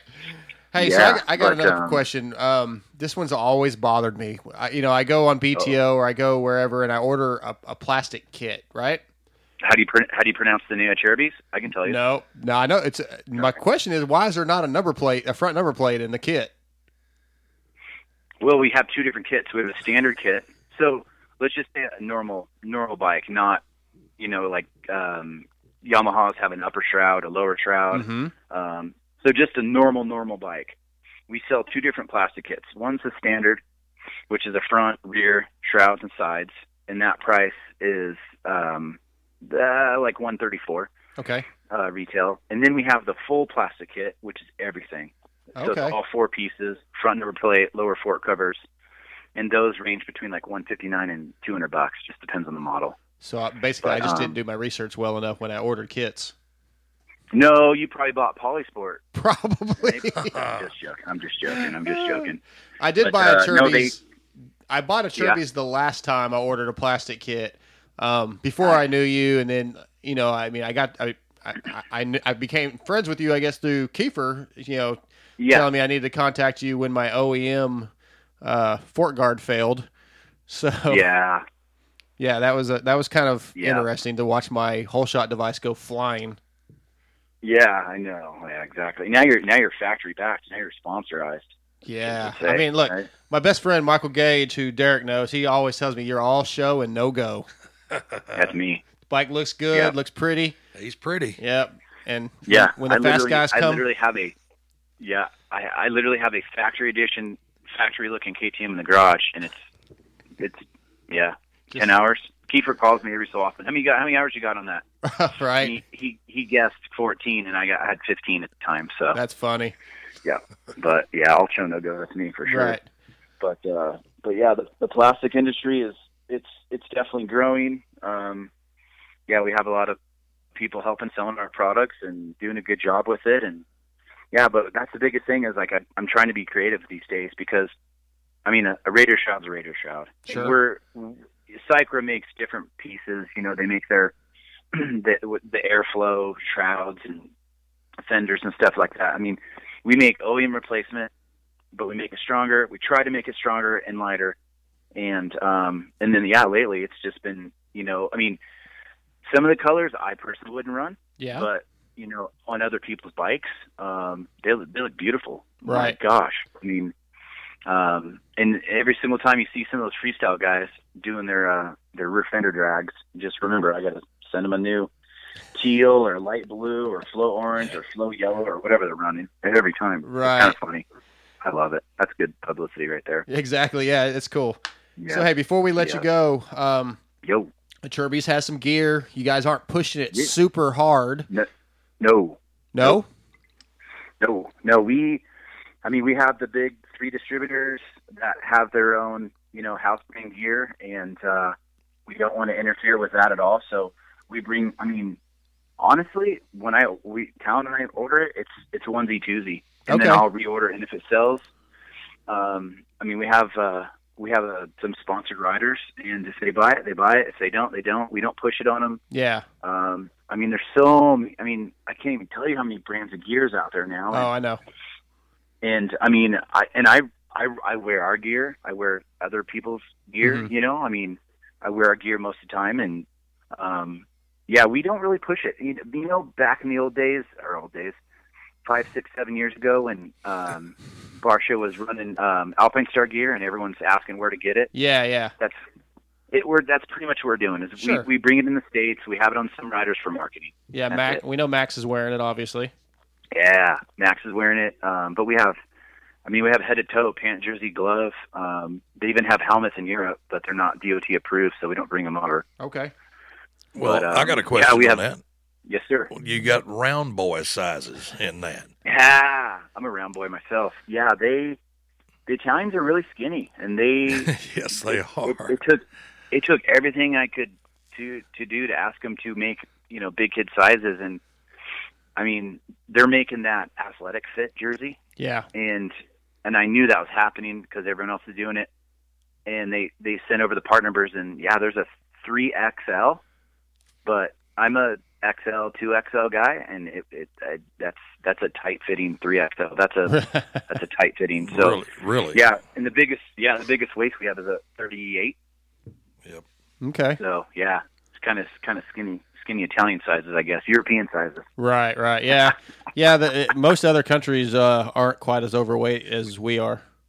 No, it's weird, and they eat more than us, and they work more than us. Yeah, it's crazy. Yeah. But uh, but yeah, no Cool. no big boy sizes. Yeah. Well, Brian, man, thanks for coming on tonight, man. I appreciate all the help Heck you've yeah. given me, and uh, Acerbis Anytime. being the sponsor of the podium on Thursdays. Yeah. it's that's awesome, man. I, I appreciate you guys what you do for us. When are we going to give some kits away? Um, well, let's talk about that. We're going to do that on the podium. Um, Okay. let's let's do that. Not this week, but next. We'll we'll come up. I'll talk Do to you off air. We'll figure out how we want to do it, and let's do it. Yeah, let's do it. It's awesome. I'm down. That'll be fun. All right, man. Cool. Hey, Uh, appreciate you coming right, on, gentlemen. and I'll talk to you tomorrow. You too. Thank you, sir. Have a good night. All right, Brian. Thanks, bud. All right. See ya. See ya. Bye bye. All right, Brian Fullerton with Acerbis. So if you guys need plastic, anything to freshen up your bike, if you need new chain guards, whatever, uh, the number plates, they, they've got all kinds of cool stuff. Check out acerbisusa.com and uh, you can give them a call and ask for Brian, and he will hook you up. And we'll take a commercial break and be back soon.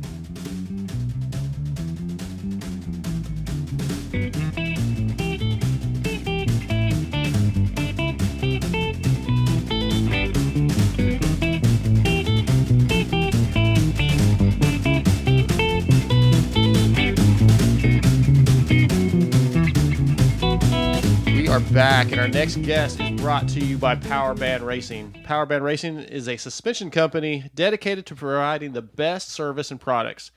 They are committed to developing new products that improve your ride. They want your suspension to be the best it can be.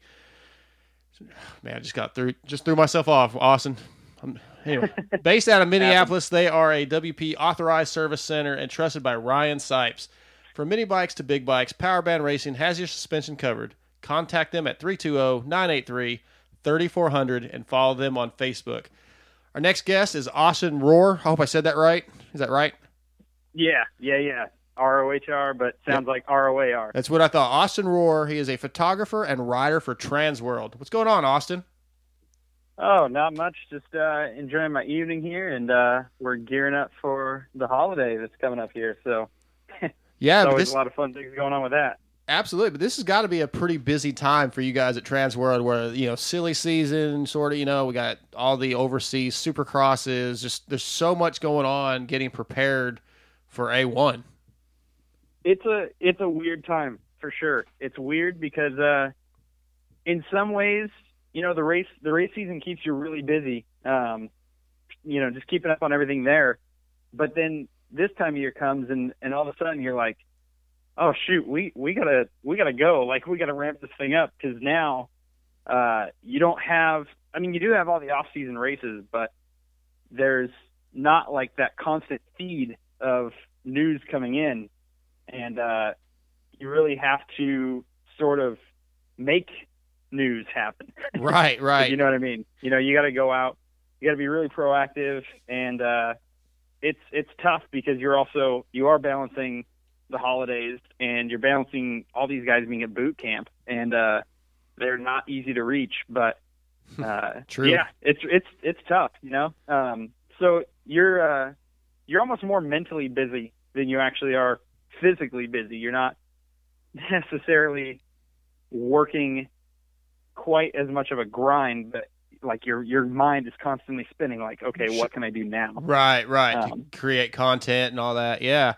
Um, yeah, yeah. So, what's your background? How did you get involved with Transworld? I mean, were you into moto ahead of time, or you- I, I kind of actually know what you.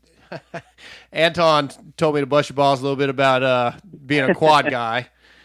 So Yeah. I, I almost didn't Uh. let you come on once I found that out, but we'll let it slide. But what, Uh, I can't blame you. what, what is your background and like? How did you get into pho- photography? Uh, you know, writing. Were you in journalism in high school? Like, what's your story? Oh man, uh, let me uh, let me try and give you my best elevator speech on that one, and uh, give you give you the rundown. Um, Okay. I- yeah. So as as Anton said, I was a a quad guy for a long time. I only I really only got on a bike last year. Oh, wow. Basically. Okay. Um, I and and what that comes down to is, uh, as a kid, like we went to we went to like an arena cross, um, just just to see. Like my mom really wanted me to get into dirt bikes because it was something she was into, Oh, cool. and uh, I was kind of a I don't know, just kind of a real reserved kid, like afraid to get dirty, all that kind of stuff.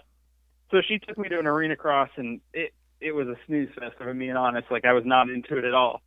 But then the halftime show was a quad freestyle, Oh boy. and watching that as like an eight year old kid, I was like, oh, these guys are way cooler than the guys racing dirt bikes.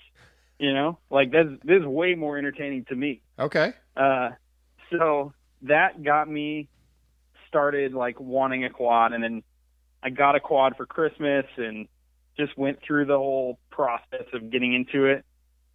And I think about probably about 14 or 15, I started getting interested in racing and actually started really like following uh, motocross and supercross and all of that. And then at that point, I was like, well, because you know, at, at that age, like we didn't have a lot of money to spare for Sure. like all the all the extra stuff, you know. So it was like I didn't grow up poor by any means, but if I wanted to go race, like that was kind of coming out of my own pocket. And so pretty much from that point forward, I was like, if I want to race, I got to do it on a quad because I'm way better at it already.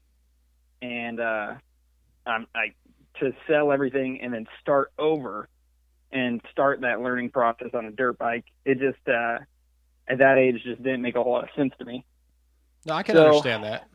Yeah, yeah. So I just kind of stuck with what with what I knew and what I was good at, and um, but all along, really, really into moto, really into Supercross. Followed it like religiously, and uh, and was just a, a real big fan of it all along. Um, and then, yeah, once I once I was actually able to afford a dirt bike, that's when I bought the one I have now, and and uh, transitioned over to that. And then uh, at the same time, I was trying to figure out what I wanted to do in in school, and uh, so I was originally thinking like mechanical engineering or something like that Okay. to possibly you know go into that field and do like the development on dirt bikes and motorcycles and all that kind of stuff. Um, That's cool. I mean, that's And- you're obviously yeah. smarter than I am. well, I, it's just uh, I just had that drive, I guess. I don't know. Um, and so, but I got into college uh, and realized pretty immediately, like, math is not my thing at all. I mean, Okay. I was I was just bombing my math classes. Yeah. But at the same time, I was acing all of my like English classes and everything like that. And so I thought, well, if this is my strength, like I, I need to pursue that. So I kind of switched over, got into that a little more, took some like base level communications classes, and really got hooked on it. And I guess my my thinking from that point forward was, you know, if I could get into PR or journalism, that'd be awesome. And at the same time, if if it worked out that I could get a job like the one I have now, then even better. But in my head, like all along, I just kept thinking to myself, I, I can't see myself like living in SoCal, and I can't really see. You know, there's not there's not a lot of jobs in this industry as far as motocross journalism. Like it's a pretty small group of people Yes. that Yes. get that privilege. And all along in my head, I was like, I, I mean, of all the people that probably want to do that job, like, what are the odds it's me? You Sure, know? I can see that. It wasn't. It wasn't something I really banked on ever, but it was always in the back of my head, like, oh, that'd be cool. That'd be the dream. Um, so after I got out of college, I realized pretty quickly, like, there's really not a lot of jobs out there. Period.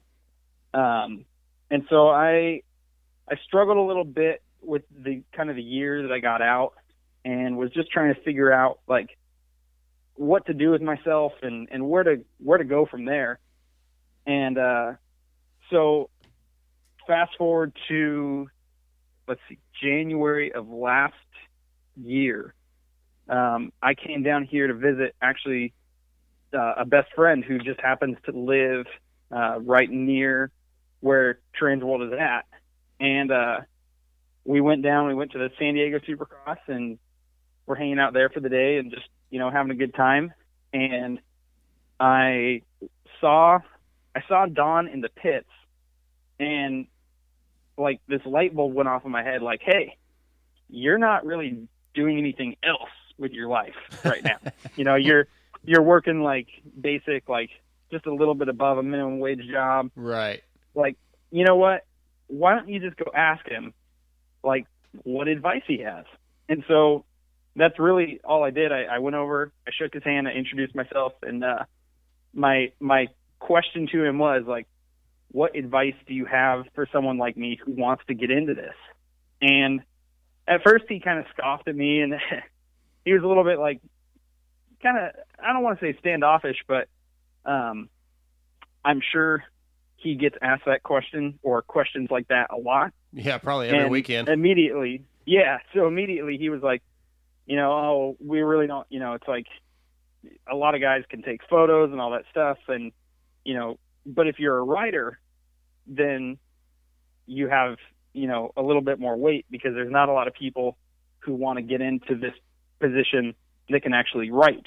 Yeah, yeah. And I was like, and and th- that just kind of set it off. I was like, oh, that's that's my strength. Like that's what I'm actually good at. Um, and so after we kind of talked a little bit back and forth, he just said to me like, hey, we actually have a, a job open, so send me your information, uh, send me an email, and just say like, hey, I'm the guy that you met at San Diego, and we'll go from there. Um, That's cool. and so yeah, so the Monday the Monday after that Supercross, I I sent him my information, and uh, I don't think I heard back for like two weeks or something like that. And then he contacted me, and he sent me he sent me like what he sent me like a, a thing to work on, like a basically like a test almost of like Uh-huh. going through and editing Okay. an article and then it just kind of went back and forth from there and slowly it turned into like hey go fill out the job application on our website and then uh you know i'd like to like he happened to be coming up to the northwest so he met me and uh we had kind of like a little interview deal there and then they flew me down for a real interview and it just kind of it just kind of went from there and uh I think it was it was like April of last year when they were like, "All right, yeah, like you're the guy." yeah, that's that's really cool. So- I mean, that look, Yeah. you, you had to stick your neck out there a little bit by just even going up and introducing yourself, and it, it's similar to like Weege's story where he just told Davey, "Hey, I'm going to come work for you," basically, and you know, Yeah. um, that's that's rad. I mean, not very many people have the guts to walk up to somebody like that and and you know, you ask for some advice. You you that's that's a cool story, dude. I like it. I dig it. yeah, yeah, it's uh it's certainly not the way that a lot of people get into that position. Right. Um, you know, it's it's. I don't want to say that the industry is closed off by any means, but it's uh it's one of those things where generally it seems like you kind of have to know somebody Yes. to get your foot in the door. It and, is uh, a it's a niche I- I situation is what yeah. it is. It's a very close, I- you know, tight niche. Yeah, and I have no idea what what it was in particular that Don saw that day, but uh, man, I'm just it, I I can't be any more thankful to be in the position I'm in now and to have this opportunity. It's it's crazy awesome, and uh, it's just weird, you know. It's weird because uh, yeah, not a lot of people just shake hands with somebody and get offered a job. Absolutely. So I got so with you being a writer and stuff. Does you know on the on the photo side of it? I mean, there is, Mm-hmm. are you finding that that being a writer is helping you to actually get the the better action shots and stuff to you know for for your uh, uh, your articles and stuff like that, or are you just Oh, kind of uh, flying by the seat of your pants and just happen to be in the you know the right spot in the corner or something like that? You know, over a jump. It's yeah, it's no, I would say definitely the the thinking about what you want to write helps you take the photo that you need because if if you're out there, you're thinking, you know, okay, I need, you know, if I'm going to talk about this guy's cornering ability, I need good corner shots. Or, you know, if I'm a perfect example is like, you know, the Monday kickstart that we do Mm-hmm. uh, after all the races.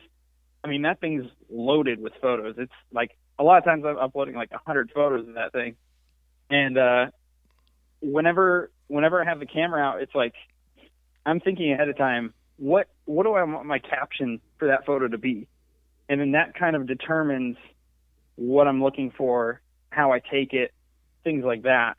Um, and real quick, I mean the int- the interesting thing is I actually never like I shot like landscape photography just for for fun. Okay. And I took like a few photography classes and actually like I did a lot of video growing up as a kid, but I was never good at it. And I'm still I don't think I'm that good at it, but um you know, when it when it came to photos, it was like maybe a week into the job and Don had me go out to Pala and uh do some rider interviews and take some photos out there. And that was honestly the first time I ever pointed my lens at a dirt bike.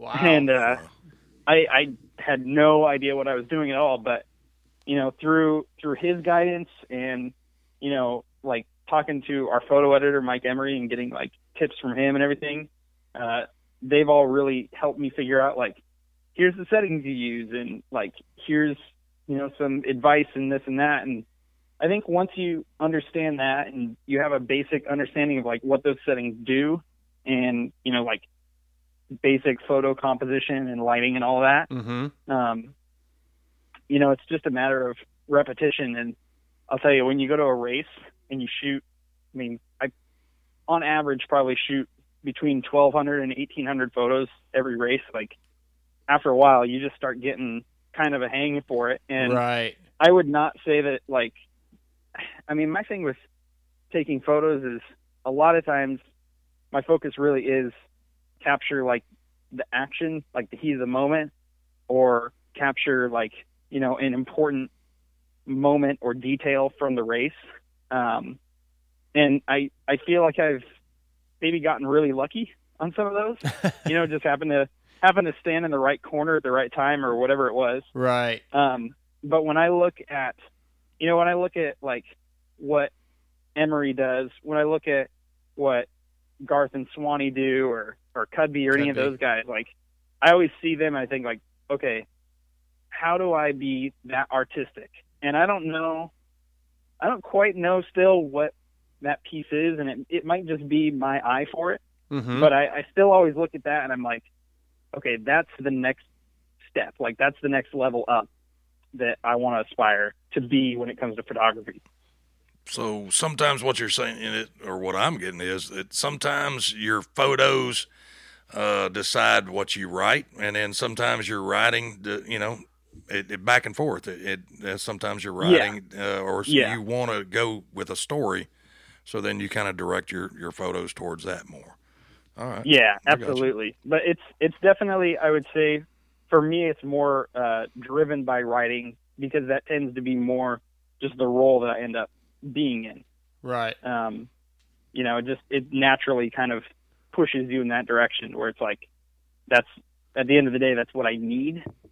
Um, and then I just try and shoot as much as I can on top of that.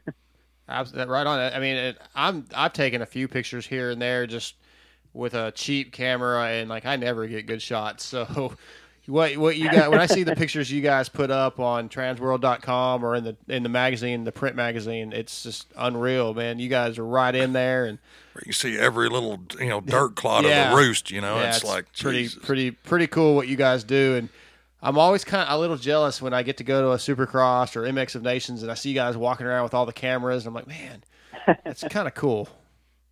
No, I, I appreciate that a lot. It's it's something I know that all of us take a lot of pride in, and and we really strive to be able to do the best that we can with that. And uh, you know the the other thing about it is uh, I, I wouldn't say that you need to go out and spend a huge chunk of change, you know, for for anyone that wants to get into shooting photography like that. Yeah. Um, but I did shoot the whole like first year that I was in the job. I shot on a base level Nikon DSLR. It was like it's a D3200, um, and I, that combined with like the kit lens that I had on it, it it worked. But uh, I would say I shot almost entirely like terrible pictures, and then there was there was always like a few shining stars in there that I was like, okay, I can clean that up in Lightroom and make that work. Right. But, you know, once once I shelled out the money to at least buy like a legitimate lens and a camera body that wasn't base level, that changed a lot as far as just you can you can be really good at taking photos, but it's hard with dirt bikes because they move so fast. Sure, yeah. and if your equipment doesn't move as fast as the dirt bike you're trying to take a picture of, it's probably going to turn out out of focus or blurry, or the moment's just going to be totally gone. You Makes know? sense. So it's it's unfortunate because I, I think, I mean, as, for as many photographers as we have in the sport, I think that that kind of creates a little bit of a barrier where some people that may be interested in it don't have the means to get to that point, but at least, you know, at the very least, you can make it work. Yeah, yeah. It's just uh it's just a challenge. I can understand. Hey, before we let you go, um, I want to ask you one thing. Anton mentioned that you've built a RM 125 from the ground up. So, give me a little background at what, like, what year and what made you decide to do this project. Oh man, that is uh that thing's my pride and joy. Okay. it's uh so this is a 2000. it's a 2004 RM 125 and I I have wanted that particular bike, not not necessarily that year, but just that model, Yeah. um that generation for forever. Okay. Like, my uh my neighbors and best friends actually bought I think a 2003 back when we were little kids and just riding around the yard. And that was like the first thing I had seen pretty much besides like a Honda dirt bike up Okay. until that point. Yeah. And so it seemed it seemed real exotic to me at the time.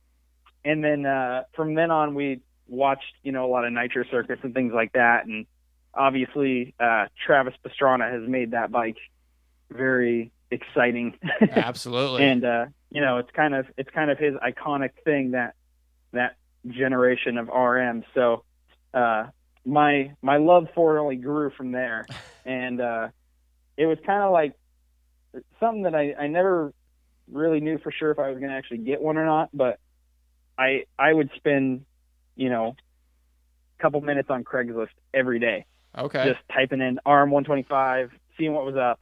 And uh so when I finally had enough money to buy one, I uh I found this guy on Craigslist and it still had like the original graphics. It still had all the warning labels. Oh, wow. Like everything everything was totally immaculate as far as that goes. yeah. And uh I went and bought the bike and it was like a no-brainer to pick it up. I think it was like 1800 bucks.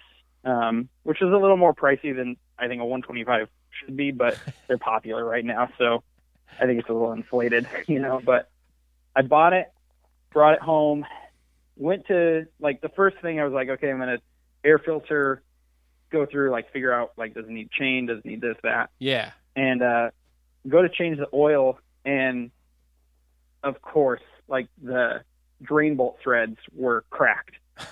and so from then on it was like you know, I, I couldn't get it to stop leaking oil after I'd taken that drain bolt out. Of So, course. you know, and I was looking into like, can I get this thing welded? Do I have to buy, like, you know, buy a different uh, engine case? Like, what do I got to do? Right. And ultimately, um, before I got the job here, I tore the motor out of the bike and had the the whole thing torn down and split the cases and was basically just sitting on eBay looking for a possible match Okay. for I think it's a I think on that bike it's a right side engine case. I don't know. It's one of the two sides, but I was just looking for that engine case because they're surprisingly hard to find, and you have to get I believe you have to get like an 03 to 04. Like there's a very specific year that'll work. Sure. But the Yeah, yeah. earlier ones won't, and the older ones won't. You know, of course, of course. So Of course. um, at that point, the bike's already torn down. It's all in a box, and then I get the job here, and now I've got to move all down. So then I just tore the whole the whole bike down into you know different sections and put it all in boxes, and literally moved it down here like that. Um, and then Don hooked me up with Jay Clark, and he was awesome and helped me out getting the engine dialed in. Oh, great. And then uh, Don's brother Ross, obviously he runs Enzo, so Yep. I was able to send my suspension there because my fork seals were leaking by this point.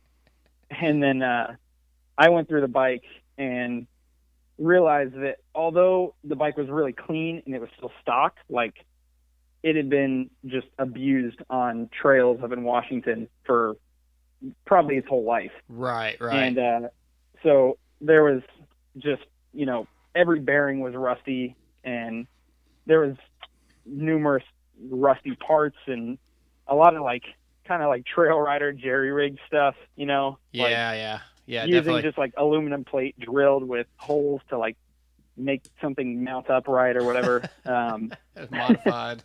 And so uh, I, I would say that I had a pretty bad case of OCD kick in at that point, and it just became like an obsession to go through every every detail of the bike, top to bottom. And I ended up replacing like the swing arm, the subframe, the airbox, uh, obviously that engine case, like radiators. I mean, pretty much the whole bike is all refurbished or new in some way. I got the frame powder coated, um, and I actually did that with San Diego Powder Coating and Chris Johnson over there, and uh, you know he does the he does the Rocky Mountain ATV KTM team Yeah, yeah. frames Right. and everything, so they they know what they're doing, which is super important with powder coat because otherwise you end up with powder coat in your bolt holes and you can't Yep. line things up. And Absolutely.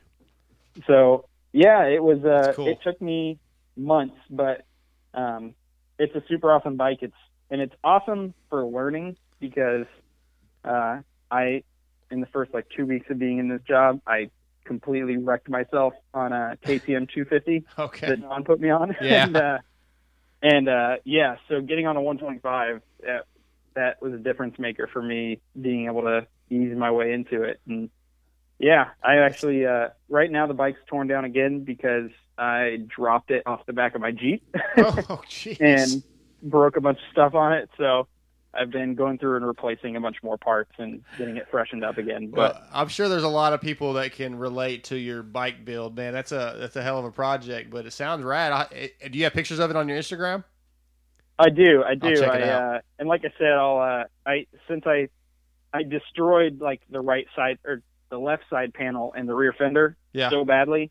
So I'll uh I've got my guy doing graphics right now and and I'll I'll hopefully have some new pictures of it and a, a whole new look for it Nice. in the next uh in the next few weeks. So Right on. it's uh it's super exciting and I hope uh man I hope people uh like it. You know it's it's not not that that's what I'm looking for by any means, but uh Yeah, yeah, I think I think I mean n- everybody says it, but 125s are are awesome and uh it's like the one bike that I think 98% of us should probably be on anyways. So I do not disagree. I hope it I hope it inspires people to get on them. You know, I hope Right. it it makes somebody want to build their own and and I think these bikes are deserving too of uh you know preservation and restoration and Oh yeah, totally classics. So Well, Austin, man, thanks for uh, coming on tonight for a little bit. It was really great getting to know you a little bit and uh, hear a little bit about your story. And I mean, I've seen you in a bunch of the races. I don't know that I've ever actually been introduced, but um, you know, I know Anton, and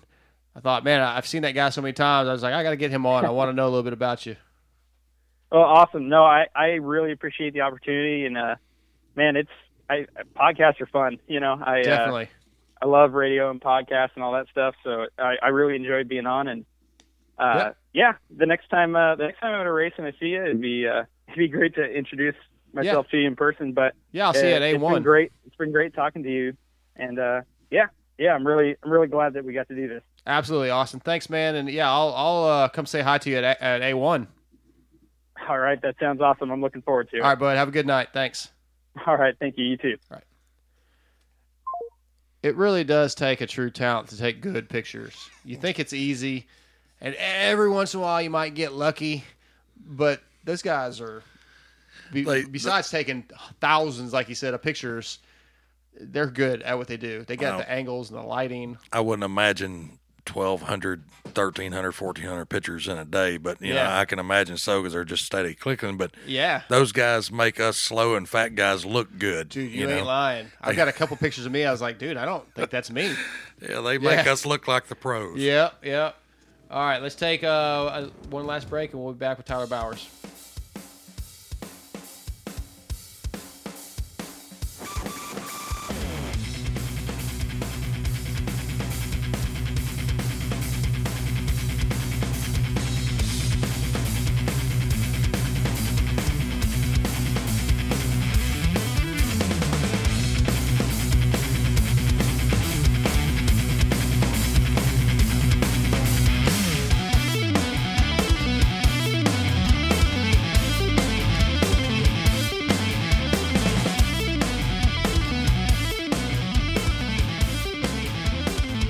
Next guest of the night is brought to you by All Sport Dynamics. When riding and racing dirt bikes, protection is key. All Sport Dynamics are hands down the best wrist braces available. So hit me up, DarksideMX3 at AOL.com or visit motocrosswristbrace.com. On the line with us is Mr. Ty- Mr. Tyler Bowers, man. How you doing tonight? Good, man. How you guys doing? Doing real good. I, I would assume you're pretty tired. You you just got back from Paris and then you were in Germany, I think, the week before. Yeah, I'm pr- I'm pretty jacked up, honestly. Uh, yeah, last year I went and did kind of the same trips. Um, went to Stuttgart, um, Germany, and then had a couple days at home, Yeah. and then uh, went, went back for Paris. And uh, you know, like the the jet lag thing's usually just a pain in the butt. But uh, last year I had, I had a newborn last year, so Yes, I told you them, you know, when I went over, I was like, man, you know, this is actually a little bit better. I'm getting more sleep here than I do at home. So, um, right. so this, yeah, but now now we're you know a little over a year into it, and, and she's sleeping through the night. Now I'm now I'm jacked up again. Right. Yeah. Yeah. Well, I mean, and then you're going back to Germany. What in another week? Yeah, I got like two weeks. I go back. Uh, the next race is November 30th and the December 1st. Well, and how, how do you like racing overseas? I mean, you know, I, I there's good money in it from what I understand, but I mean, do you really enjoy seeing like other, first you get to see other parts of the world? The fans are, are probably much different than the U.S. fans. Is it is it a highlight of your we- your year? Um, you know, it's it's it's it's different. Um, in the past, you know, when I was younger, I actually didn't like it too much. Um, Okay. You know, I'm an American. I'm an American through and through. Sure. And, uh, uh, you know, when I went over before, I used to go over and kind of fight it a little bit. Um, but now I've kind of submerged submerged myself in the culture a bit and kind of, you know, just opened myself up to just everything there. Like even like I, I hated the food before. I was like, dude, I can't stand this stuff. I, I, I, you know, but I, I was trying to order it wrong. I was trying to order what an American would order over there. Right. It just never came out. So I just said whatever. Just I just started like shooting at stuff on the menu now. Um, last year I went over and I enjoyed it a little bit more. And um, you know, I, I kind of had a scare last year. I didn't know if it was going to be the end of my career or not. So um, when I, when I had the chance to go over last year, I just was really. Uh, I, I think I'm enjoying being places more now. You know, when I was younger, and a lot of you guys still do this too. We we travel so much and go to all these cities in the U.S Mm-hmm. overseas and this and that, but we're we're, we're just usually there. Um, you know, we hurry up and fly in and, and do our race, and Just you know, put our heads down, focus on the race, and turn around, fly out, hurry up and get back to our training program at home. Um, I've learned to just kind of enjoy being there more now. Um, you know, focus on racing, but just enjoy being at these places and, and, and traveling um, the way we do now. Um, so yeah, I, I, do enjoy it now. Um, Yeah. it, it's just different. I would think, you know, like being a parent, it, it really does readjust your focus on life and your, you know, every just the way you look at things changes a great deal. And of course, it looked like Brady got to go with you to Paris. She kind of got a little weekend away together. I, I mean, that's got to be just kind of refreshing, you know. Yeah, I mean, you, you know how it is. You get the kid, and, and it's it's twenty four seven with with the kid. You don't get a you don't get any breaks. And, Yeah. Uh, you, know, you can't you can't wait for um a, a weekend away. Not not because you need time away, but um, you just think you need a break, and then you Sure. get you get away for six six hours in, and you're just freaking out, wanting to come back home and wondering what they're doing. And, Right. um, yeah, so you know we were there for four days, and the whole time we talked about Max, and can't wait to get back home. And you know we we're at we we're at dinner um, Sunday night after the race, this very nice restaurant up on a rooftop, and you know overlooking the Eiffel Tower or whatever, and it was just beautiful and romantic. And all we, all we could talk about the whole time was Max. I'm like, gosh, we need to hurry up and get home. I can't. Like, I wish she was here. You know, Yeah. there, was a, there was a baby at the table over from us. I was like, you know, I wish we had wish we had Max here. You know, this and that. Just, right. uh, That's awesome. yeah, well, yeah, you know how it is. And I think if I saw right, was, did Sh- was Shay babysitting? Yeah, yeah, we had Shay, Shay Murphy. Uh, Yeah. she was she lives right down the street. She um, she actually rooms uh, Zach Osborne's house out here, so they're just down the street from us. And, Yeah, uh, I was- Yeah, so Shay that for us. I, I was giving her a hard time. I don't know, man. Anybody that wears the New Kids on the Block shirt, I don't think I'd let them around my kid. But hey, I don't know. That's it. Brady picked that one out. So yeah, I was No, just giving her a hard time. Shay's good. Shay's good. She comes over all the time and you know spends a lot of time with Max. Yeah. And, uh, she loves it. So I think I think Max Max might like her more than us. that's that's usually how it goes. But uh, I think they can wear the same size clothes too. Please don't hate me. I'm gonna one. leave that one alone. So, so how do you feel about the racing so far? I mean, I know Paris didn't go exactly how you wanted it to, um, you know, but how do you feel in your program? You're, it's as of right now, it sounds like you're going to privateer at the beginning of the season at least. How do you feel race wise? Um, you know, fitness wise? Uh, I think fitness wise, I'm, I'm plenty fine. I was just talking to uh, my mechanic yesterday about it. He's trying to come down and hang out with me, and uh, I was just telling him, you know, like I, I'm not really sweating the time I've had off with this this finger injury I've had. Yeah. Um, I felt I feel like such a sissy because I've, I've broken all my fingers, and I usually just tape them together and just you know let's go for it. You know, so it's no big deal. They're just fingers. Uh, you know, you got nine more usually. So, uh, but this this thing, I, I didn't even try to rip it off. So, um, you know, I had to get some pins in to just to hold the bone in place, and uh, it's been yeah four weeks last Thursday since surgery. So they pulled the pins out last week, and Yeah, that video was gross. Stuttgart.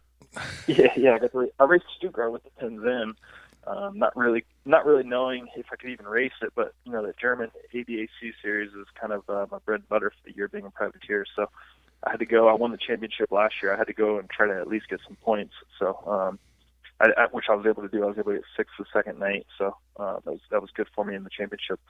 Um, and then I came home, got the pins pulled out, as you saw the video, and then Yeah. uh, had to go back to Paris, had to go back to Paris the next weekend. Um, thinking thinking after getting the pins out was going to be a little bit better, but damn, I wish I would have left the pins in. Um, it just it was a little bit more sore after getting them out. Um, nothing, no problem in the healing. Uh, just yeah, I think I need a little bit more support, or, or not really support, but I think mentally when you're Yeah. riding and you know there's something holding it in place, you're not really worried about it as much. I mean, having pins hanging out at the fingers is a little bit scary. You know, you don't want to crash on it and this Right. and that. Um, but but it was it was a little bit more reassuring knowing that there was some hardware there holding everything in place. So I was just worried about it the whole time in Paris. But uh, the first day was pretty bad. Um, I, cra- I had a I crashed the first moto and then uh, couldn't get had spike issues uh, in the first moto. And then I went like 18, 14, 14, which was not pretty at all. Uh, but the second the second night I finished in the top ten at every moto, so it was nine I think nine nine nine um, or eleven nine nine. Sorry, Yeah, outside yeah. of the top ten. But uh, yeah, so it was pretty good the second night. Um, and I was just I was just happy to get out of there alive. You know, there was a lot a lot going on in Paris. A lot of those guys have a lot to prove, um, Yep. which I don't really know why. It's kind of like a one off fun race. Um, but guys guys like to go for it there, and uh, but it's cool to get there and get some gate time. So- um, with the big dogs before the season starts. So what what are you riding now? I mean, what you know, what brand you riding now? Oh, I'm on I'm on Kawi still. Still on the Kawi. Yeah, of course. There's, uh, Well- yeah, the Kawi guys have helped me out again this year. Yeah. Um, they gave me a little bit of support last year, and then uh, you know I did the testing on the 2019 form um, this summer, getting it ready for for Monster Cup for the big unveil there. Um, and uh, they, yeah, they did pretty good there. Um, unfortunately, like I said, I hurt my finger there. So um, after that, you know, I was done with the testing, and uh, yeah, they're just going to give me some support for the privateer effort for Supercross this year. Now, Bud Racing helps you in Paris. Is that right? Yeah, so last year I had to. I, I went over. They called me. They needed somebody to ride a light spike, and uh, I hadn't been riding a light spike, but uh, Right. they needed me to go over and ride it. And at the time, I was just willing to ride really anything. Uh, so I flew over and, and rode it for them. And they treated me great, and they're just really great people over there, and, and uh, it was a really good time. So they needed me again this year, but they they wanted me on a 450. They had Jay so Jay Selling on the 250, and it was uh, yeah, couldn't turn it down. Yeah, and um, now I know Bud Racing is kind of making a little bit of a push here in the U.S. Um, we were actually supposed to have John on with tonight with them. Uh, are they doing anything to help you here, or was that just for the overseas race? Uh, that one was just kind of for the overseas for Okay. Um, yeah, you know, I, I know they're doing a little bit here in the U.S. I think a couple of years ago they they had a small team that they kind of had a push with. Um, I think it's I think it's hard because um, everything with Stefan over at Bud Racing in France is so separate from over here, from what I believe, um, or at least he doesn't have a whole lot of time or um, um, ability to be here in the U.S. Sure. really micromanage everything here. So um, I'm not familiar with their huge push in the U.S. right now. Okay. But, uh, yeah, I know they're good people and they, they do good products, so uh, they should be good. So, have you had? I'm sure you have your feelers out there for um, rides or any opportunities for 2019. We're almost there. Um, like, what do you what do you think is going to happen? Are you are you planning on? I know you're planning on doing privateer right now, but do you see that being a full the full year, or kind of what are you thinking? Uh, I'm working with Trigger Racing again, um, like I did last year. Chaz Cadillac at Trigger Racing uh, Okay. helped out Henry Miller a couple of years ago, and helped out Henry again this summer. Helped me out last uh, Supercross season before I filled in. Um, and we're we're budgeting and planning to do Supercross and outdoors no matter what. So if nothing happens and and, and no fill-ins open up or anything crazy like that, um, we'll, we'll do Supercross and outdoors this next year. Um, but we're we're hoping to. The, the ultimate goal is to get a fill-in ride if somebody Sure. gets hurt. Uh, it sucks to say, but you know, guys get hurt. Hey, it's a business, man. gotta- I- yeah, it's, it, it sucks because I, I've been there too when I've got hurt. People fill in for me, blah blah blah. So, um, you know, we're, we're hoping that works. Um, if not, like I said, we're, we're just going to do our, our program, which is a good program. I get support from Kawi, I get some stuff from Showa and stuff like that. My engines are good. Bikes, I mean, the 2019 Kawi out of the box is freaking awesome. So That's what I hear. um, there's not, yeah, there's not a whole lot. We're pretty lucky this year with it being that good. There's not, there's not a whole lot we have to do to it um, to get it racing. Um, so we just plan on doing Supercross and outdoors on our own at least. um, Right. To yeah. And we, I know, you know, I, I got to meet you at Dallas last year, and you and Brady were there, and you were feeding the baby Max. And is, is that something you're going to try to do again? Is is take Brady and Max with you as many races as you can? Yeah, absolutely. I think it. I mean, like you said, with the kid, with, with the baby, it just kind of um, it changes your outlook on things, and, and Mhm. it makes you. People say motivated, but not, I, I wouldn't say motivated. It's more like you know what you're there for, and you know what really matters. It's like you, you know, you're there to provide for your family, um, and at the same time, if it goes bad, you know, you still have your family no matter what. Um, It grounds you, is what it does. You know, you know. yeah, yeah, exa- exactly. It keeps it, it feels like it's more stable. And when I'm at the races and I have my family there with me, I, I just I perform better. I feel better. I'm, I'm I'm more grounded, more stable there, and and happier. So, um, as many times as I can get them there, I'd love to. Um, obviously, uh, you know, being a privateer this year, um, a lot of the a lot of the money goes towards the racing. Sure. Um, so I might not be able to get them to every round, but uh, any round I can get them there is going to be better for sure. I would assume Brady's going to work some of the rounds. Uh, I, last year, I think she did some of the West Coast stuff, but not the whole series, right? Yeah, so last year we had um, um, Scott Donk was my mechanic last year, and his uh, girlfriend came down with him, and, and they were staying at the house. His girlfriend was able to was able to watch Max on the weekends, you know, of the races, and Mhm. uh, you know sometimes go to the races with her and, and watch her at the race. Um, and when that allowed Brady to work some of the races um, as well. This year we're going to try to do it if we can, but um, she's not coming down this year. They actually had a, a baby of their own. Um, so yeah, so she's staying in Canada, um, minding that, and um, you know, so if we can if we can make it happen where Brady can work, um, then all that's all good. But if not, then then I guess we're gonna figure that out. Right, right. Well, I, I mean, I- I know we're interviewing you right now, but for anybody that's listening, Brady, she's got a she's working on a new calendar. Am I right? Yeah, she, well, she's doing some posters and uh, Okay, yeah, posters. she's getting ready to come out some posters. Yeah, posters and t-shirts. She just did a shoot with uh, that KX 500 I built. Yeah, uh, that thing was sick. recently.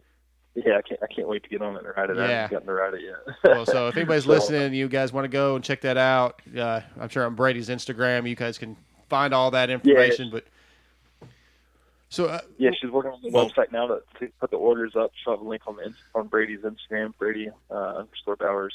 Yeah, Uh, I got a question. That, that you said 500. Uh, uh, now, what year model 500 we talking about here? Oh, that's a 91. A 91. 91. Because Yeah. see, I'm a vintage. I'm a vintage buff myself, Yeah. and uh, I and just, he's not on Instagram, so he's he didn't know about all this. and I did not know about all this, but you know, I just redid a '98 CR 500 that I took to Glen Helen for the vet vet worlds, and and uh, Yeah. a 20 year old motorcycle. But I mean, it was it was awesome to ride it there and stuff like that. And I mean, I really enjoy and I appreciate you know the the newer you know younger riders riding some of this old iron man that I grew up riding. So Yeah, uh, you know, that's- I applaud you. I appreciate it. Yeah, it's a real man's bike for sure. Especially the the CR. Uh, the CR was a little bit more powerful, I think, or a little bit more explosive, right? Yeah, Um, well, the power valve in it. It was a I mean, little when bit it- more surprising. Well, when you said 500, you know, any of the five, if you said 500, it was uh, all of them were explosive. rocket ship, and they yeah. Yeah. I rode a KX 500 once when I was about 16, and it scared me to death. Man, I, why would you want to ride this? It is the it rattled like it just shook and rattled. No, no. I'll get back in my No, yeah, this one when I when I got it now, now I haven't I haven't ridden it since I've done all the stuff I did to it. I had Tom Morgan do the engine and and I had a bunch of tie and then I, I, I which the titanium might actually make it worse. I'm not sure. uh, might rattle more. You know, it. I think it needs to flex a little bit, which is why I kept it in the original steel frame and did all Yeah, that. Uh, you know, but I, I I updated a lot of it, changed kind of the the front end. I did the 450 front end on it, better clamps. I got the suspension that's on my race bike on it. Um, so it's it's good stuff. Uh, but when I when I wrote it stock, uh, how I bought it, the thing was ready to go. I bought it from a guy in Denver, and uh, he does like all original builds. And this thing I got it for like twenty nine hundred bucks, and was, the thing was just it was bitching, man. I was so happy to get it, and Right. uh, I, you know I jet, I jetted it for sea level out here in California, and I went riding, and it was it was exactly like you said. It was holy hell, what is this thing? You know, it was. uh it was for me riding it. I, I, I loved it because it was a two-stroke. You could ride like a four-stroke though. I could put it in third gear and, and, and kind of lug it around the corners. Yeah, and Ride it like a tractor. It was all, it, yeah, you tractor it around, and it was just awesome. But when it hit, oh my god, it was it was terrifying. You know, so the whole time you're just short shifting it, trying to get it to not hit. You know, not to get in the power band or you know on the pipe, and uh, it was yeah, it was it was pretty exciting to ride for sure. So can we uh, maybe look forward to seeing you race this thing at Straight Rhythm next year? yeah, I'm, I'm gonna try to. Yeah, Are you really? playing This year, unfortunately. Yeah, yeah. I wanted to race it this year. I had it all set up. It's got it's literally in the garage right now with Supercross suspension on it. Uh, wow. So yeah, after Monster Cup, I was supposed to ride it the next week. You know, I had it all built up and, and, and my forks and everything on it from Supercross, and uh, was gonna race it at straight rhythm, but uh, yeah, the finger injury put me out. Right, right. That's, right. I do remember. Mathis talking about that. That's right. Yeah, yeah, he was all pissed off. Yeah, yeah. That's uh, that's sick though, man. I, man, this I love the two strokes being back. I wish somebody, I wish they could be competitive in Supercross. You know, it's just it's so awesome seeing those guys out there. Yeah, it's it's pretty crazy. So like this this German series I'm doing, um, when, when I went to race it in what 2012 and 2013. Um, so 2012 was my first year over there, and, and you know it was after my first or second arena cross title, and I thought I was big and bad. I was going to go over there, and I heard it's I heard it's like arena cross kind of, and I was going to just clean house. Mm-hmm. And uh, I got there, and there was this little short dude, French rider, on a on a two stroke KTM, just blowing my doors off on a, a two stroke 250. And uh, railing, they have all these like little short wall berms, and he was just, dude, the guy was hauling ass, and it looked it looked so easy for him. And uh, Blunt Richet is his name, the dude, so talented. You know, it's one of those guys doesn't need to train, doesn't need to do anything. He's just so fast. And I'm Right. Like, uh, but yeah, it was just so crazy going over there thinking I was going to kill it. And this little dude on a on a two stroke 250 was just just handing it to me every weekend. I'm like, what is going on? You know? That's a that's a ego uh, a ego check right there. Well, yeah, and, and and we'd go to track walk, and he'd be wearing a scarf and you know the whole French you know outfit on, and I'm like, what the hell is going on? You know, that's his diet funny. was horrible, and he just smoked me every. You sure it wasn't I don't Sebastien Tortelli? Sounds- know. I'm not sure. Yeah. Uh, well, Tyler, man, uh-huh. I don't want to keep you too long, man. I know you've had a extremely busy weekend, or, or you traveling, and I you're back home with Max. So we it means a lot to us that you would take a few minutes to talk to us and come on. And man, I I hope that something comes about for you. I don't want anybody to get hurt, but I hope something comes about where you don't have to pay out of your own pocket to go race because I'd love seeing you out there.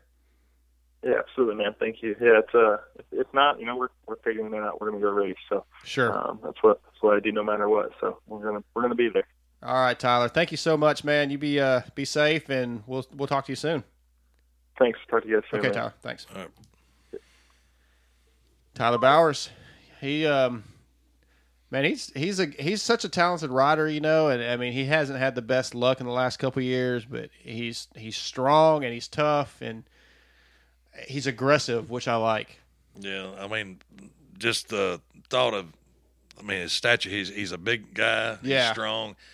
Um, I'm still stuck on the fact that he's going to be riding a KX 500. I mean, it, that boy will be able to handle. That's a true man's bike. He will be able to handle that motorcycle. Yeah, I think so. I think so. You know. Well, we're gonna we're gonna wrap this show up, episode 100. Derek, I appreciate you coming in. Um, we're Appreciate be you do- having me. Yeah, yeah, absolutely. We're gonna be doing some more giveaways here in the near future. Um, we we gave the we we had a winner on our Fly Kinetic gear, and I don't have his name in front of me, but I will tell you, he's from Australia, which I didn't really think about that we might have to ship something overseas. So probably from now on, we're gonna do U.S. only. I apologize. Um, it costs quite a bit of money to ship something out, just so everybody knows. If you're not aware, um, yeah, wasn't I was a little surprised by that. I'm glad the guy won. He, Derek, you don't know this, but we did a trivia question I posted the show. I usually get the show. It's posted by around 11, 11.30 our time. It had been up probably 15 minutes when I got the answer to the trivia question.